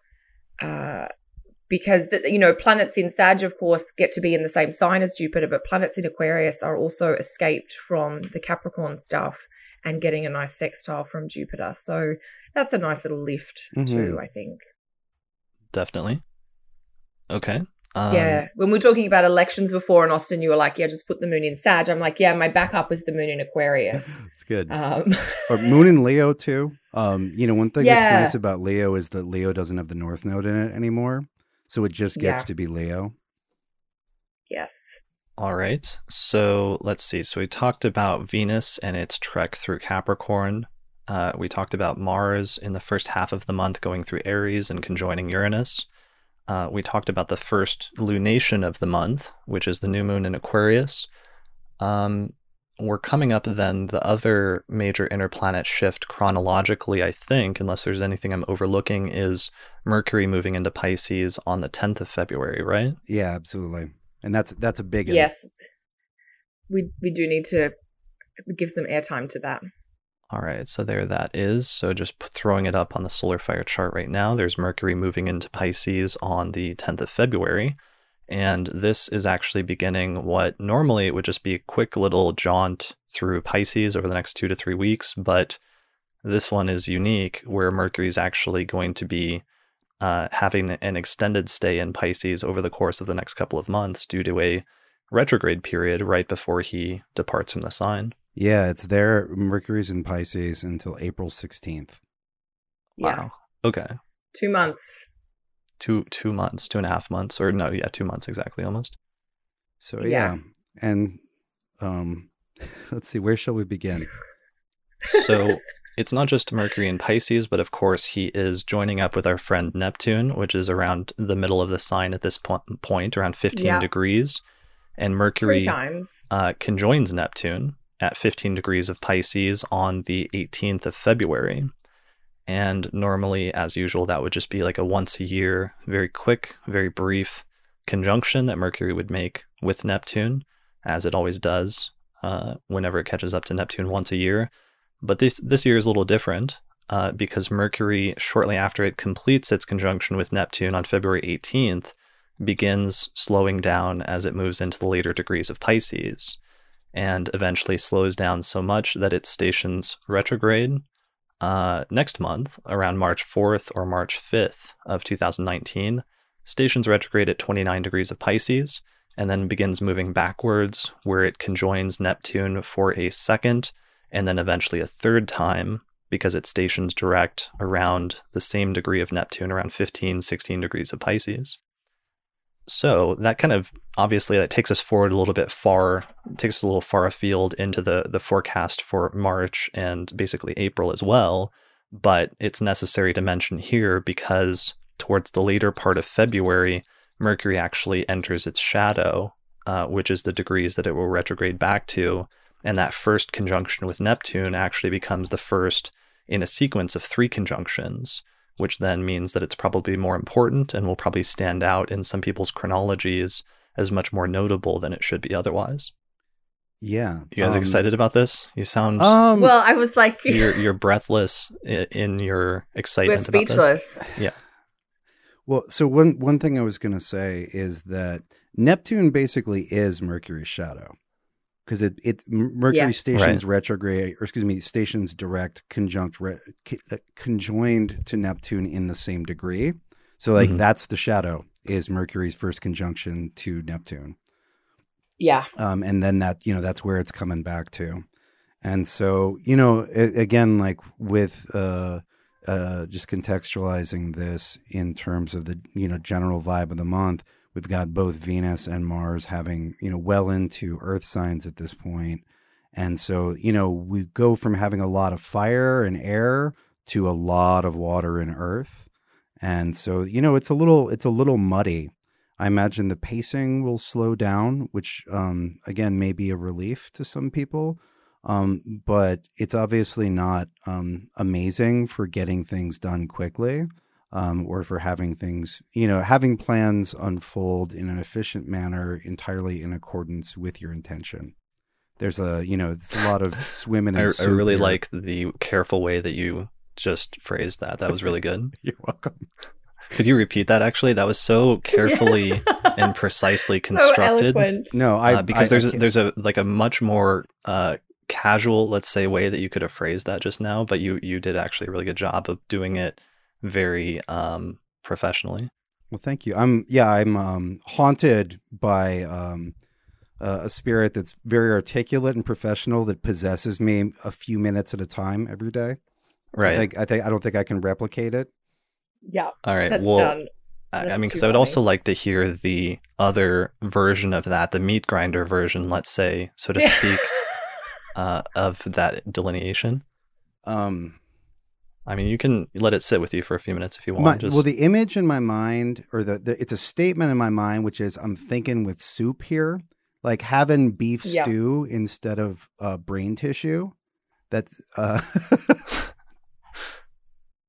Oh my goodness! Um, you know, it, you know, some people get this in terms of you know uh, in, interior states, and some people get this, you know, um, socially, like this will be someone in their life, or you know, whatever. But it, I mean, it's about as it's about as impeded as Mercury can be in Mercury's, you know, clarifying, rational, linear order um, duties without without actually being um, what's interesting is it's not really um, afflicted in the sense that it's not getting like horribly beat up by malefics.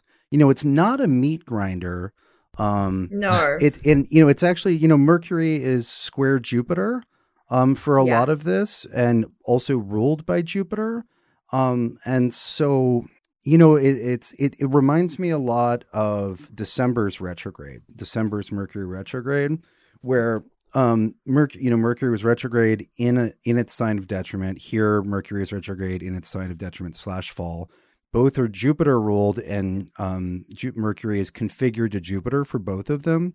I think this there might be a little bit of that that same like tons of classic Mercury retrograde problems, but things turn out okay in the end. Um, you know, it's uh, you know, yeah. I'll, I'll just I'll lead with that.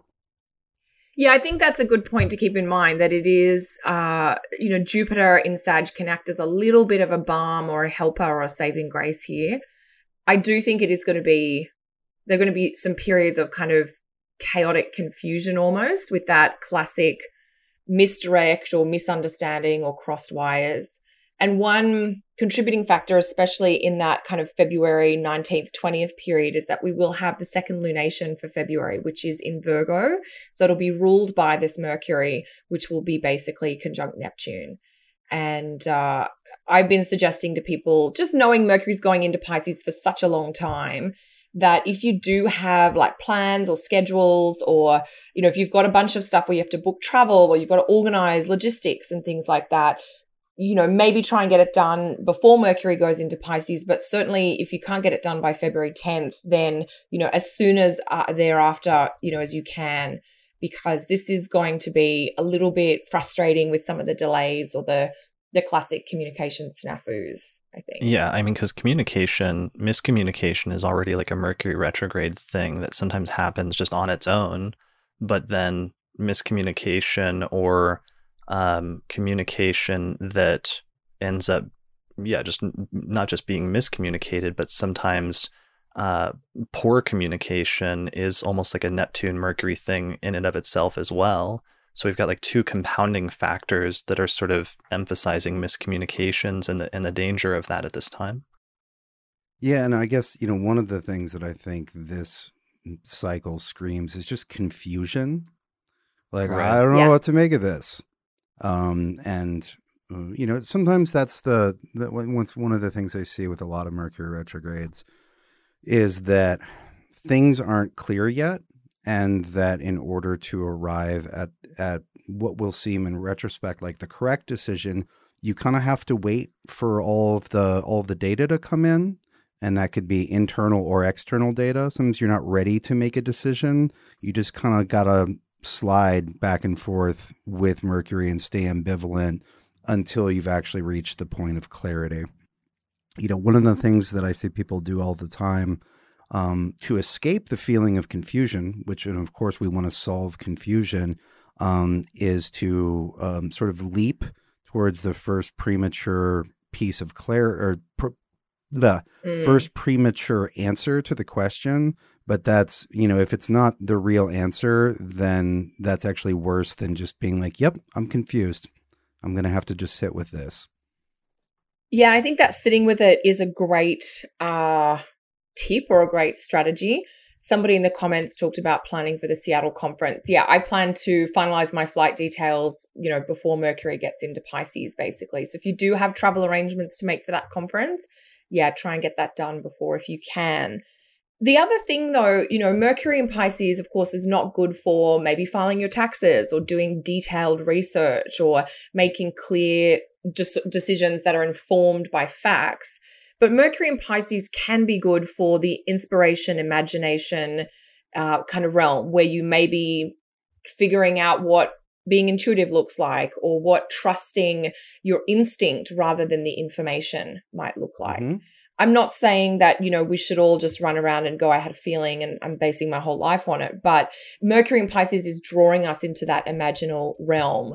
And particularly with these three conjunctions to Neptune, you won't be able to rely on facts or clear thinking in the way that you normally can. And the point of that, I think, sometimes is to draw you into a deeper relationship with that more felt sense part of you that you may not be able to explain why you're comfortable or not comfortable with something. But if you have that energy or inkling inside of you, it's okay to sit with that. And I think that's just kind of to your point, Austin, around like if you're confused, just be confused. You don't have to move out of the state that you're in in a hurry. Yeah. Basically. Well, and I agree with what you're saying entirely about um, navigating with a different set of instruments.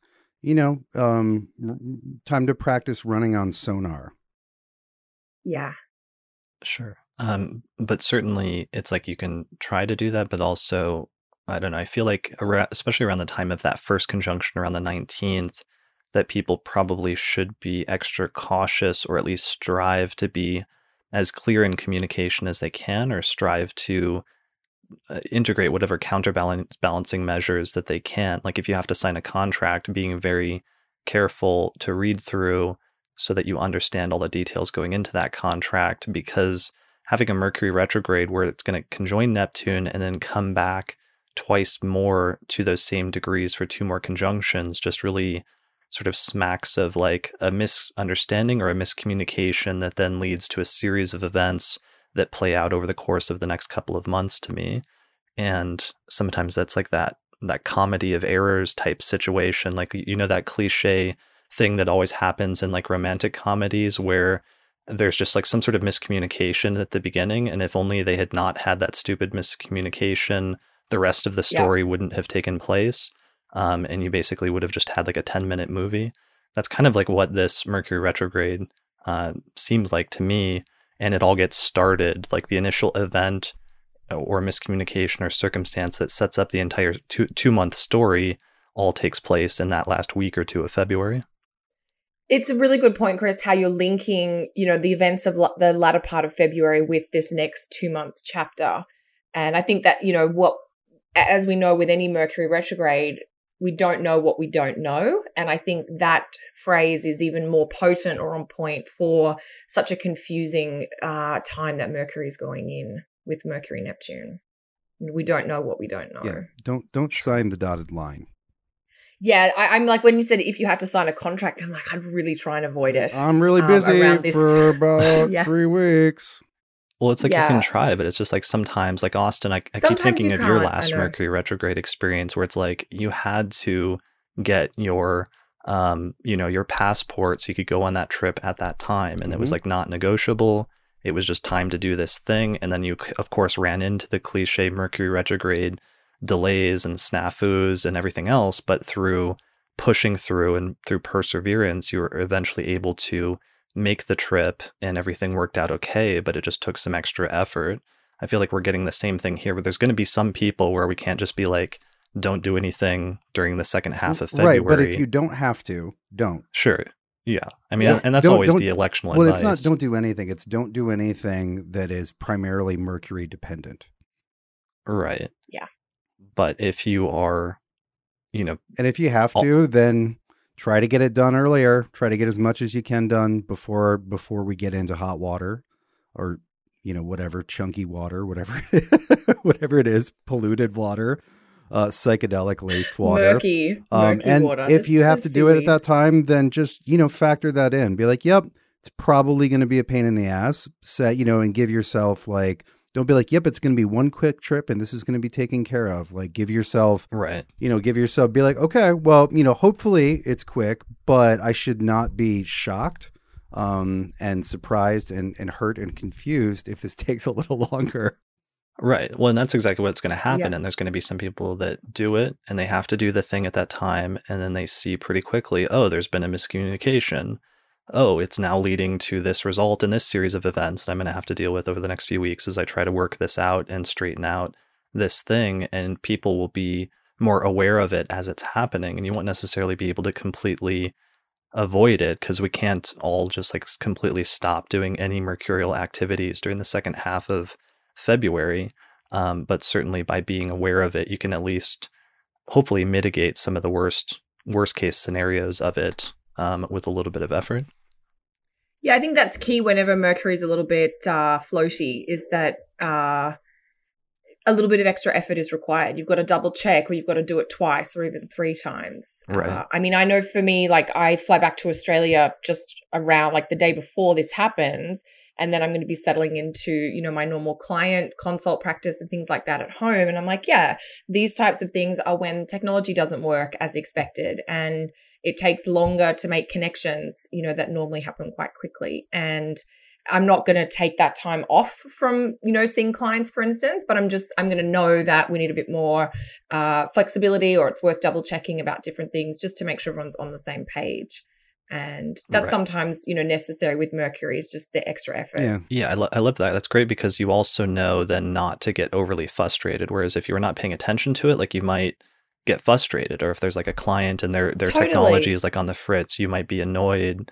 You're like, oh, this is taking up extra time or something like that. But you being aware of that is going to give you a little bit more peace of mind to just um, anticipate it ahead of time, but also just to be patient with it as it's playing out for people.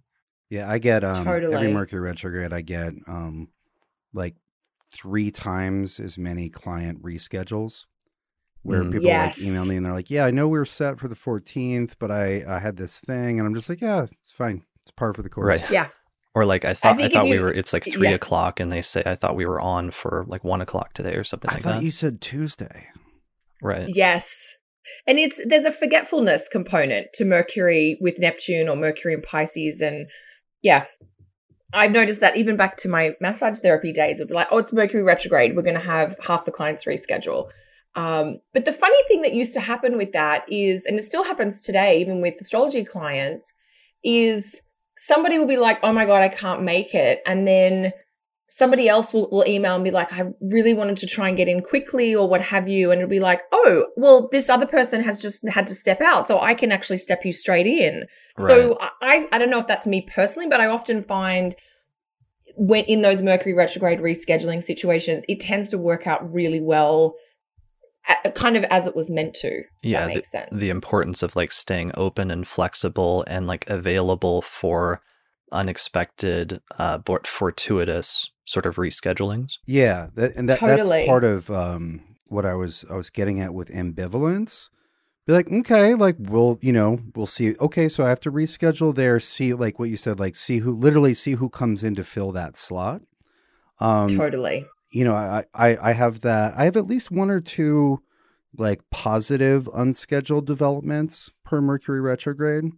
Whereas like I Yep. wasn't going to do it this way, but now that I have to, um, it's good. It's not I, but I think it's important to say that, that def, that's definitely a Mercury retrograde phenomenon, but it's Mhm. not one Yeah. for one. It's not like every fuck up that happens during Mercury retrograde is divinely ordained and is going to be replaced with something better. If you if you Yeah. set That's true. expectation for that, you will be sorely disappointed.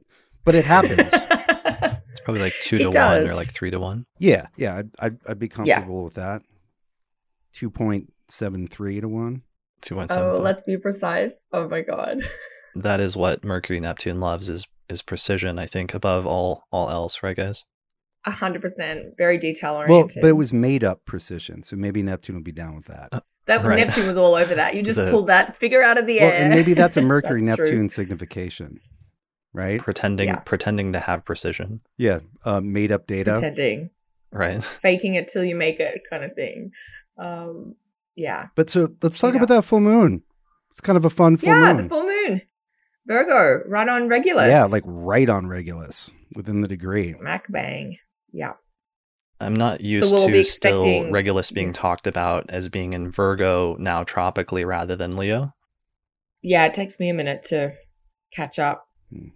We need to. Michael Yeah. Lutin needs to sit you down and explain it for three to seven hours. All right. Remember, he he had he gave uh he that was like his thing for a while. Yeah, no, I remember he did didn't like one of his, his plays at one of the UAC was like all themed about Regulus moving into Virgo, I think, wasn't it in 2012? Yeah, I believe so. I believe that I um I believe I I was in that play. I'm not sure what I was exactly. I was painted green and I had crow wings. It was never exactly explained to me why I was doing this, but it was a pretty good time. Right. Green with crow wing- crow wings. Oh my goodness. But anyway, yeah, Regulus All is these there. parties, conference parties. Yeah. So, what do you want to say about this, Austin? Tell us. Will, um, so I don't know. Um, so it was interesting. Like one, it's it's interesting because it's in the very first degree of the sign, Yeah. just like uh, just like our eclipse was last month. We're having our full moons Mhm. really early in signs, and so that's kind of interesting. Just in, insofar as it shifts um, the topic to it shifts the general topic to that next axis of signs. You know, like 20 hours before this full moon, the sun was in Aquarius. And it's like, boom, now we're dealing with Pisces, sun in Pisces, and boom, here's the full moon in Virgo, you know, Virgo Pisces axis. Like, this is what we're doing. It's like a much quicker subject change. And I felt I felt that um, really intensely this month, which with the sun's ingress into Aquarius and then immediate full moon, eclipsed full moon in Leo. Like my first and second half of the month were so different.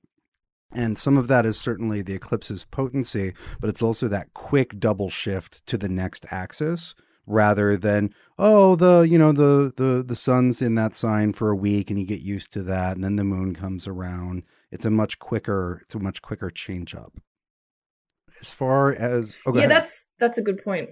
I was gonna say that's a beautiful point. I hadn't thought about it quite that way, but it makes complete sense. It's like this massive grand entrance of the Virgo Pisces time, if you like, or the, the Pisces time with the Virgo full moon. Yeah, and with you know at that point, all of our other planets have shifted, right? We've got our Mars, Mm. Mercury, and Venus shifts are all well underway, and now we have the Sun and Moon, right, um, activating the the Water Earth axis. So this is you know overwhelmingly Water Earth, right? We have one, you know, one, two, three, four, five, six, um, if you count the node planet in Earth, right, and uh, several things is uh, four things in water, right? all we have in fire is uh, Jupiter and Uranus, and then nothing in air. Right. So this is is very. It's very elementally. It's very different.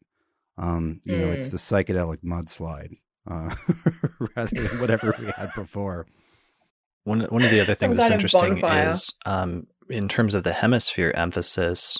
You know, if in some Mm. charts, all of these all of the planets are all over on one half of the chart, basically, or in one half of the zodiacal signs. And so I was noticing in some of the horoscopes that for some of the people, like some of the later rising signs, like Scorpio rising or, or Sagittarius rising, all of the planets are transiting through the bottom half of the chart and some of the personal personal houses at this point. And the only thing that isn't this month is that lunation, which is, is the only thing that's over on the opposite end of the zodiac, um, which is acting as a weird sort of counterbalance for some people this month, depending on where all the other planets fall in terms of the hemisphere emphasis. That's a really interesting point. I hadn't I hadn't thought about that. Yeah, they're everybody's almost everybody's over on one side. Yeah, somebody in the and I forgot her name, but in the live stream pointed that out to me last night as I was going through I think the horoscope for Scorpio. So it was an interesting point to sort of contemplate then in terms of are all of the planets going through, let's say, the bottom half of your chart at this point or the top half of your chart? Are they going through the left side of your chart mm-hmm. or the right side of your chart? And then how does that Virgo full moon being the opposite to all of that sort of counterbalance things? Yeah, that's interesting. That's interesting. And so let's like just looking at the I always like to look at the, you know, whatever aspects the moon has. So it's got a trine to Mars and Taurus. Generally, I don't like my full moons to have aspects to malefics, but that's pretty I don't know, it's a trine and yeah, I think Mars is um going to be very sleepy after all of that action conjunct Uranus and Aries. So it doesn't bother me too much. But it's also the moon, um, you know, just an maybe two hours before ingressing, or maybe two hours before the the perfect moment of the full moon makes a trine with Uranus. And so there's like there's Mars, Mars, and you know the the moon's departing aspect is Uranus and applying is Mars. And mm-hmm. so even though, you know, it's like a Virgo moon and we've it's all earthy and stuff, um, there's a little bit of zip there. You know, with with the moon trining Uranus and Mars. Right. Yeah. And, well, a little zip. Yeah. yeah. And then, you know, certainly being conjoined Regulus, um, that's another, there's some more secret tangy sauce uh, that that moon is mixing up. And it's interesting with Mars there because you know, this is such a calm period in late February as Mars is going through the first decan of Taurus in terms of coming out from all of that cardinal stuff that's been going on. But it's almost like the calm before the Taurus storm because Uranus is coming in right behind it uh, next month in March and, and then starts shaking things up in that sign. Yeah, yeah, yeah. Yeah, so they, there's this this this full moon I think is more dynamic than it looks because of those trines and because of Regulus. Because you know, among other things, Regulus has just got a lot of energy. Um, it'll mm. it'll make you famous, and mm-hmm. you know. Um, so I was looking at this full moon uh, a while back because Kate and I were trying to figure out when to when to do um, when to do more Regulus work. And at first, mm. I was like, "Oh, there's a full moon conjunct Regulus. Let's, you know, that would be a perfect time to do more Regulus stuff." Um, but the more we looked at it, we were like, mm, actually, January's Regulus moon was better. And so we did that. I don't know, for, or mostly Kate did that. I just helped with the, the timing. We decided on the January one. And I think she's going to release that series on this full moon, if I'm not mistaken. Mm-hmm. Nice. Uh, I've been oh, enjoying oh, I'm, her I'm being, social I'm, media posts. You you you are mistaken. You're being corrected. informed um, that uh, the series is getting released on the 7th so that there'll be time for it to ship in time to arrive on the full For moon. the full moon. Yeah. Got it. I knew the you full moon was involved. Remembered that. Yeah. The full moon was the trigger. I love it. Uh, well, I've been enjoying Kate's social media posts, and she's been very active over the past couple of months, uh, pumping out some good content on some of her mm. astrological magic and related material. Um, what was her website again? Oh, it's sphereandsundry.com. Okay. Cool. Uh, yes. Well, uh, do you guys have anything else about that full moon before we move on? I just remembered that I needed to mention the electional chart for oh, the electional month. chart, which is at the very end of the month if you're doing Moon Jupiter. Yeah, exactly. Uh, so here is I'm going to throw up the animated chart. I believe this is it. So this is the electional chart that uh, the master electional astrologer Leisa Schaim has picked out for us this month. It is a Jupiter election in order to get some of those great, to just like squeeze the last of some of these amazing Jupiter elections from the beginning of the year because, of course, Jupiter is only going to stay in this amazing condition for so long. And in fact, a couple of months from now, it's it's getting not too far away from stationing retrograde, at which point it's going to be retrograde for like a few months this year which is not a complete deal breaker in terms of electional charts, but it is a little bit less than than ideal. So, if you want to really take advantage of some of the best Jupiter elections, we already had one of the best ones in early January. One of the next best ones are taking place this month in February. So, the chart that we picked out for this month to feature uh, is set for February 27th around 6:45 in the morning, uh, with early Pisces rising, but just after sunrise. So set the ascendant for about 10 degrees of Pisces in your location. And if you do that, then that should be just after the sun has risen over the eastern horizon, because the sun is at about 8 degrees of Pisces in this chart on February 27th. If you do that, um, it sets up a chart where Pisces is rising, Jupiter is the ruler of the ascendant, and it is located at 21 degrees of Sagittarius and it is present in the 10th whole sign house with the moon, which is also at 21 Sagittarius, applying to a conjunction with Jupiter. So this one's a little tricky. It should work for most time zones uh, from Denver and east of Denver, but it might get a little bit uh, tricky where the moon may have separated on the west coast of the United States or further west, like Hawaii and other places like that. So try to make it so that the moon is still applying to a conjunction with Jupiter, if it's not in your location, then all you have to do is just back it up one day earlier when the moon is still in the earlier degrees of Sagittarius, put it so that Pisces is rising, and you should still get roughly the same electional chart, more or less. Uh, Austin, you and I were just talking about this, I think, earlier before we started the show about uh, Moon Jupiter conjunctions this year, while Jupiter is in Sagittarius, being like one of the main things yeah. that we're going th- for in electional charts. Yeah, just do it while the moon's in Sag. This is um, this is glorious, and the uh, having mm. the part of fortune on that Moon Jupiter conjunction is I don't know. That's just like a little extra secret sauce. That's so good. Right. That is nice. And then um, if you can, try to get the degree of the midheavens somewhere up there in your location in Sagittarius, not too far from that Moon Jupiter conjunction. Um, Mercury, uh, Mars is in the third house. And since this is a day chart, that's where it's a little bit problematic for third house uh, matters. Additionally, Mercury is very late in Pisces and it's getting ready to station retrograde only about a week after the election. So that is the part of this chart that is not optimal is it's an electional chart later in February, so it's really sort of already getting into the thick of that Mercury retrograde stuff. And even though Mercury is not retrograde yet, it's pretty close. So this is a really optimal Jupiter election. It's probably good for 10th house matters since it has the ruler of the ascendant in the 10th, very well situated. Um, but it may not be very good for communication, not just because of the Mercury retrograde that's impending, but also with Mars in the third house in a day chart, since the third house, as I believe we discussed on a recent episode, has to do with communication. Did we did we settle that? Was that one? Did you guys have any further investigations on that? Third house communication. No? I haven't done any further research, but I have not forgotten that it is on my to be researched list. Yeah, okay. that's definitely st- one of the things that happens in the third house. I still have this image of both of you like busting out your copies of Firmicus Maternus, which apparently you both have within reaching distance of your desks. And yep. the thing that was funny about that is I also have a copy of Firmicus Maternus in reaching distance, but I just didn't pull it out, and I wish that I had because it would have been a good good snapshot. yeah. But uh, yeah, this and this that is a this funny. is a great like success election. You know, right. like yeah, it's pretty powerful. You know, like the tenth house is by far the the best of what's going on here and the the lord of the ascendant is in the 10th like it's great it's you know this is a like being super successful at something whether it's throwing a party or you know whatever it is um it's it in a, a little bit of the vibe i get from it is it's sort of a like don't sweat the small stuff yeah mercury's doing whatever but like here's 10 times as much jupiter right just right on the moon on the part of fortune that's just such an overwhelmingly that's such an overwhelming Jupiter um, that you can get away with a lot of little things not working out.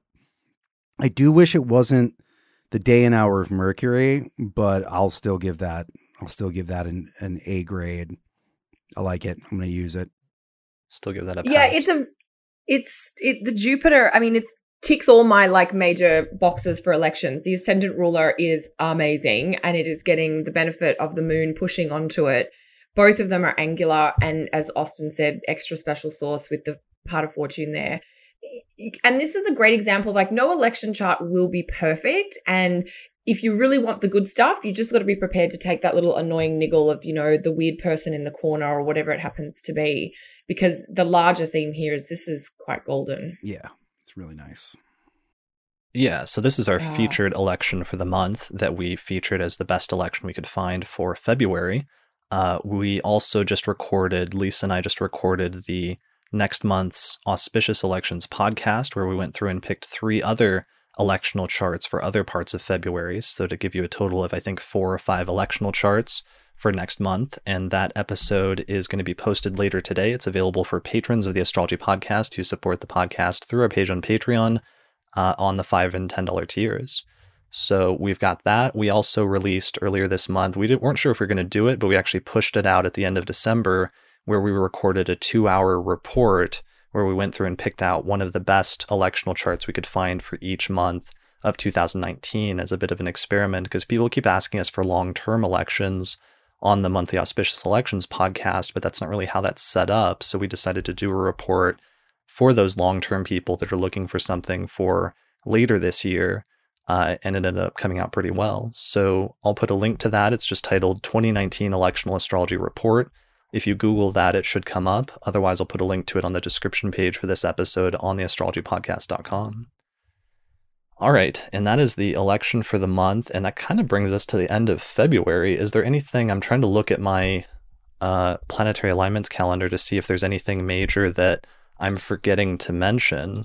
Um, do you guys have anything? I mean, that Virgo full moon and the Mercury sort of slowing down and getting ready to station really is the tail end of February, right? Yeah, it really is. They are the big things, yeah. Um, I mean, we touched briefly on like the moon, the Venus South Node, uh, February twenty sixth. Not you know on the level of the full moon, but it's happening. Yeah, I feel like that's part of the. I, I feel like the um, that South Node flavor, that Venus South Node flavor, will be uh, how should we say um, most accessible then. But I feel like that's going to be just part of the flavor of once Venus um, closes on, closes in on Saturn. It's sort of you know Yeah. it's a Saturn Pluto South Node, um, you know Sunday, and that you, it'll just be the the Yeah. part of of Venus's movement through that area that most focuses on that. And of course, that'll be while Venus is square Uranus. It's kind of Yeah. Yes. all one thing in a sense. That's what I'm looking All at is that. Venus Uranus square because that's like the last, I think it's the last major aspect, interplanet aspect that Uranus gets before it completes its trek through um, Aries. I mean, we Because were it's moving in early March. Uh, right. So Uranus, it looks like it March moves in on. March 6th. Is that correct? I believe that's the case. yeah, fifth or sixth ring, rings a bell. Yeah. It's So yeah, I have um my birthday is the day before. And so I was yeah, I was trying to figure out what would be where that would be in relation to you. so yeah. it's still at 29 So you- Aries in your it's like solar it's return. it's at 2959. and and Mercury has stayed, you know, Mercury stations retrograde within 24 hours of Uranus changing signs as we've talked about before. And that's that's my birthday. nice. Oh, that's okay. Got it. Uh, Good times. Well, that's going to be fun to talk about next month on the In forecast. our next month's episode. Yeah. the forecast for March, which we will be doing. We will be back again in a few weeks to record here uh, in the later part of February, I assume. Kelly, are you going to be back from your trip by then? Yes, yes. I get home on the 18th. Yeah, so that latter part of February where Venus is in the hot mess of part of Capricorn, we'll be recording then. Cool. And I want to have you guys, now that I'm getting settled into the new studio and starting to do the live stream, one of these days you guys have to come out and join me for one of my marathon all night horoscope recording sessions. And uh, we can just stay up late and get progressively more tired and potentially silly recording horoscopes for one of these months. Mm. Only if there are intoxicants involved. I, I would I would require Yeah, like, al- alcohol are we allowed to drink? alcohol plus something else. And maybe maybe maybe you get Oh. to pick the something else, but Chris, but there has to be it's there's got to be at least two types of intoxication happening. Yeah, I have been talking to Cam White. He wants us to do a podcast, which is drunk astrology. I'm trying to figure out if there's a way to do that without uh, accidentally offending, you know, somebody like if we did the horoscopes, I would feel bad if we accidentally said something about a sign that was not not good and like somebody took it to heart. I don't. I don't know I that. mean, I, I feel you- like there's a little buyer beware there. Like if you're looking to be dealt with sensitively and delicately, maybe drunk astrology, the drunk astrology podcast is not the the place, to, go. There are literally a thousand others. Yeah, and um, Sha- Shakira in the chat says that I should try doing horoscopes zodiacally backwards or out of order sometimes. And I actually did last month when Cam and I recorded them. We did a random number generator and did them randomly when we recorded. That way, we also spread it across two days so that um, we did record them randomly so that no sign necessarily got the short short change just because they're at the end or something like that. I did decide last night to do it in order because I was concerned about since I was doing it live for everybody on Twitter and Facebook and YouTube, like people being able to anticipate what sign was coming first and being able to tune in at different points. So that's why I just did it from Aries through Pisces last night. Um, but I'll try different things in the future. Yeah, got to keep them guessing. Yeah.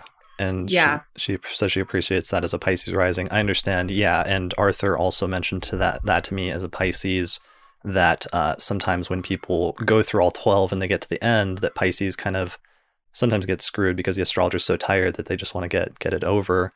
I was a little bit out of it, but one thing I will say uh, to counterbalance that is by the time you get to Pisces, you've done it so many times that actually you guys Yep. get the most The um, refined and like well directed delineations just because the astrologers like got it down at that point and they know the month like the back of their hand by the time they get to that sign. So they may be a little Yeah, I tired. noticed- Uh, I'm not gonna lie Yeah. about that. Not gonna lie.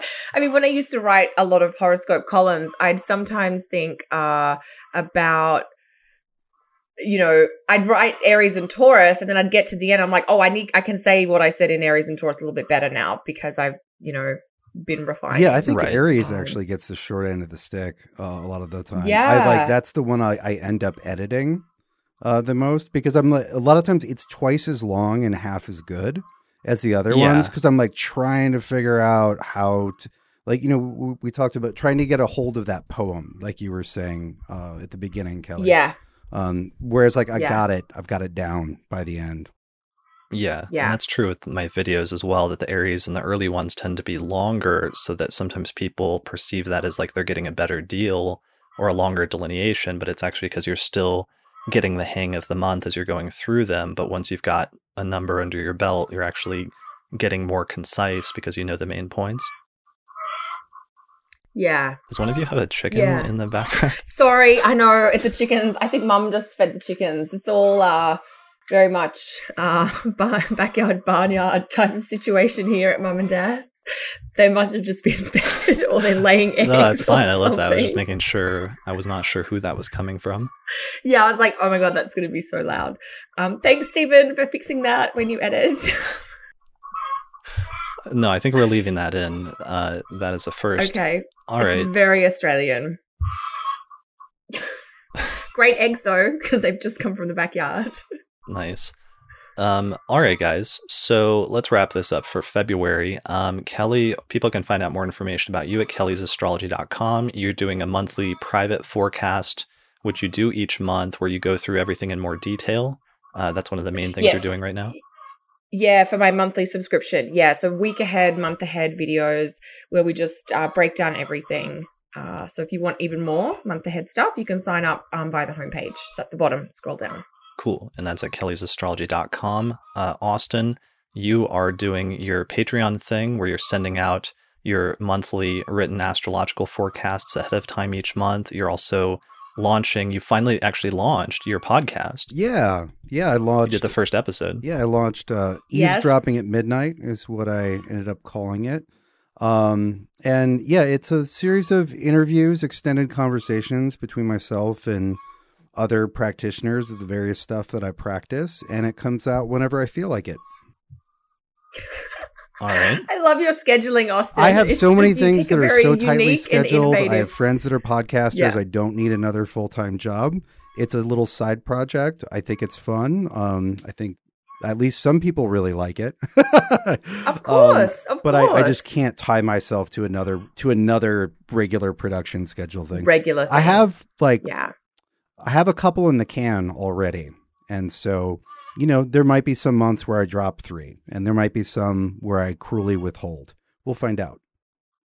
Yeah. You I are- love it. You are a cruel taskmaster of a podcast runner, but I appreciate it. I love it. Uh, so people can just do a search for eavesdropping at midnight, and it looks like your website comes up, which is the primary place it's at, is at austincoppock.com, but it's also available on iTunes. Uh, if you do a Google search for eavesdropping at midnight, and it shows up in a few other places, it looks like as well. Yeah, we're we're getting we're getting it uh, hooked into all of the standard podcast outlets. But yeah, it's just on my website. You can see there's a thing that says eavesdropping at midnight on the homepage. So right there. Cool. And speaking of podcasts, Kelly, um, you guys are really doing a great job with your new podcast that you're doing with Cassandra. Uh, that seems to be going really well. Yeah, we're having a lot of fun, and I'm laughing because Alicia, the third um, leg of the water trio, she often has chickens in her um, in the background when Okay. we're recording. Um, that's why I mean it's such an Australian thing. But yeah, no, we're dropping a new. We we um, unlike Austin, we decided to shack ourselves to a weekly schedule, Nice. and so we're dropping a new episode every Monday, and that's just a 30 minute look at the week ahead. Uh, casual, few laughs, um, some good juicy insights there. Yeah, we we are on SoundCloud and iTunes, and we just started a Facebook page, and we're actually all doing a live event in Sydney together tonight, just for some of our listeners. So it's sort of a small, intimate gathering, but we thought, look, we're all going to be together in the same country. Let's just do something. But we're having a lot of fun with it. Um, yeah, it's like it's a it's a commitment to do the weekly, but we we are really enjoying it, and uh, I think people are enjoying listening, so that's good. Well, I've been listening and I enjoy it. Oh, good. Yeah, it's really great. You guys are up to episode 13. So pe- people can find that if they just do a Google search for Water, Water Trio Podcast. It comes up on Kelly's website, kellysastrology.com. It comes up on SoundCloud, and it's also on iTunes, it looks like. Yes. Yeah.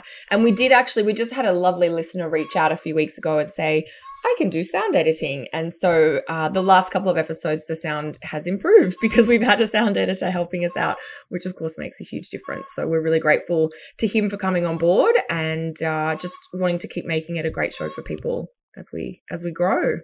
That's good. They can edit the chicken sounds in or out. Yeah. It's good to have somebody working with you for that purpose. Um, Yeah. Oh gosh. All right. And as for me, uh, my main thing is just having launched that electional report, throwing the posters on Amazon now this month, and I'm going to keep plugging away with the podcast, which continues to grow and expand and develop. I just experimented with live streaming. Oh, yeah, I decided not to do the horoscopes. Oh yeah. I don't think I'm going to do the horoscopes as an audio version this month on the podcast. They're just going to be video versions that are available on my YouTube channel, which is the astrology, which is youtube.com slash the astrology school. They're also available on my Facebook page and on my Twitter feed, which is Chris Brennan7. So people can find the horoscopes there this month if they want for their individual rising sign. All right, I guess that's it, guys. So we are done for the month of February. Uh, thanks everyone for joining. Thanks for the audience and all the patrons who joined us today as a patron bonus are able to record, attend the live recording. It was great seeing some of your comments. So thank you for joining us. Thanks to all the patrons who support the show each month. Without you, we wouldn't be able to do it. And I'm going to keep growing and expanding the podcast over the course of this year. So thanks for joining me today, guys. Yeah, this was fun. Anytime. Always a good laugh. Thank you. Yeah, I had a good time. So it sounds like the chickens are now done and are being Of course, because we're done now. yeah because we're finished so it's time to wrap up all right so um thanks a lot everybody for joining thanks for watching and listening be sure to like and subscribe and we will see you next time uh, for the forecast for march all right uh, have a good night Bye.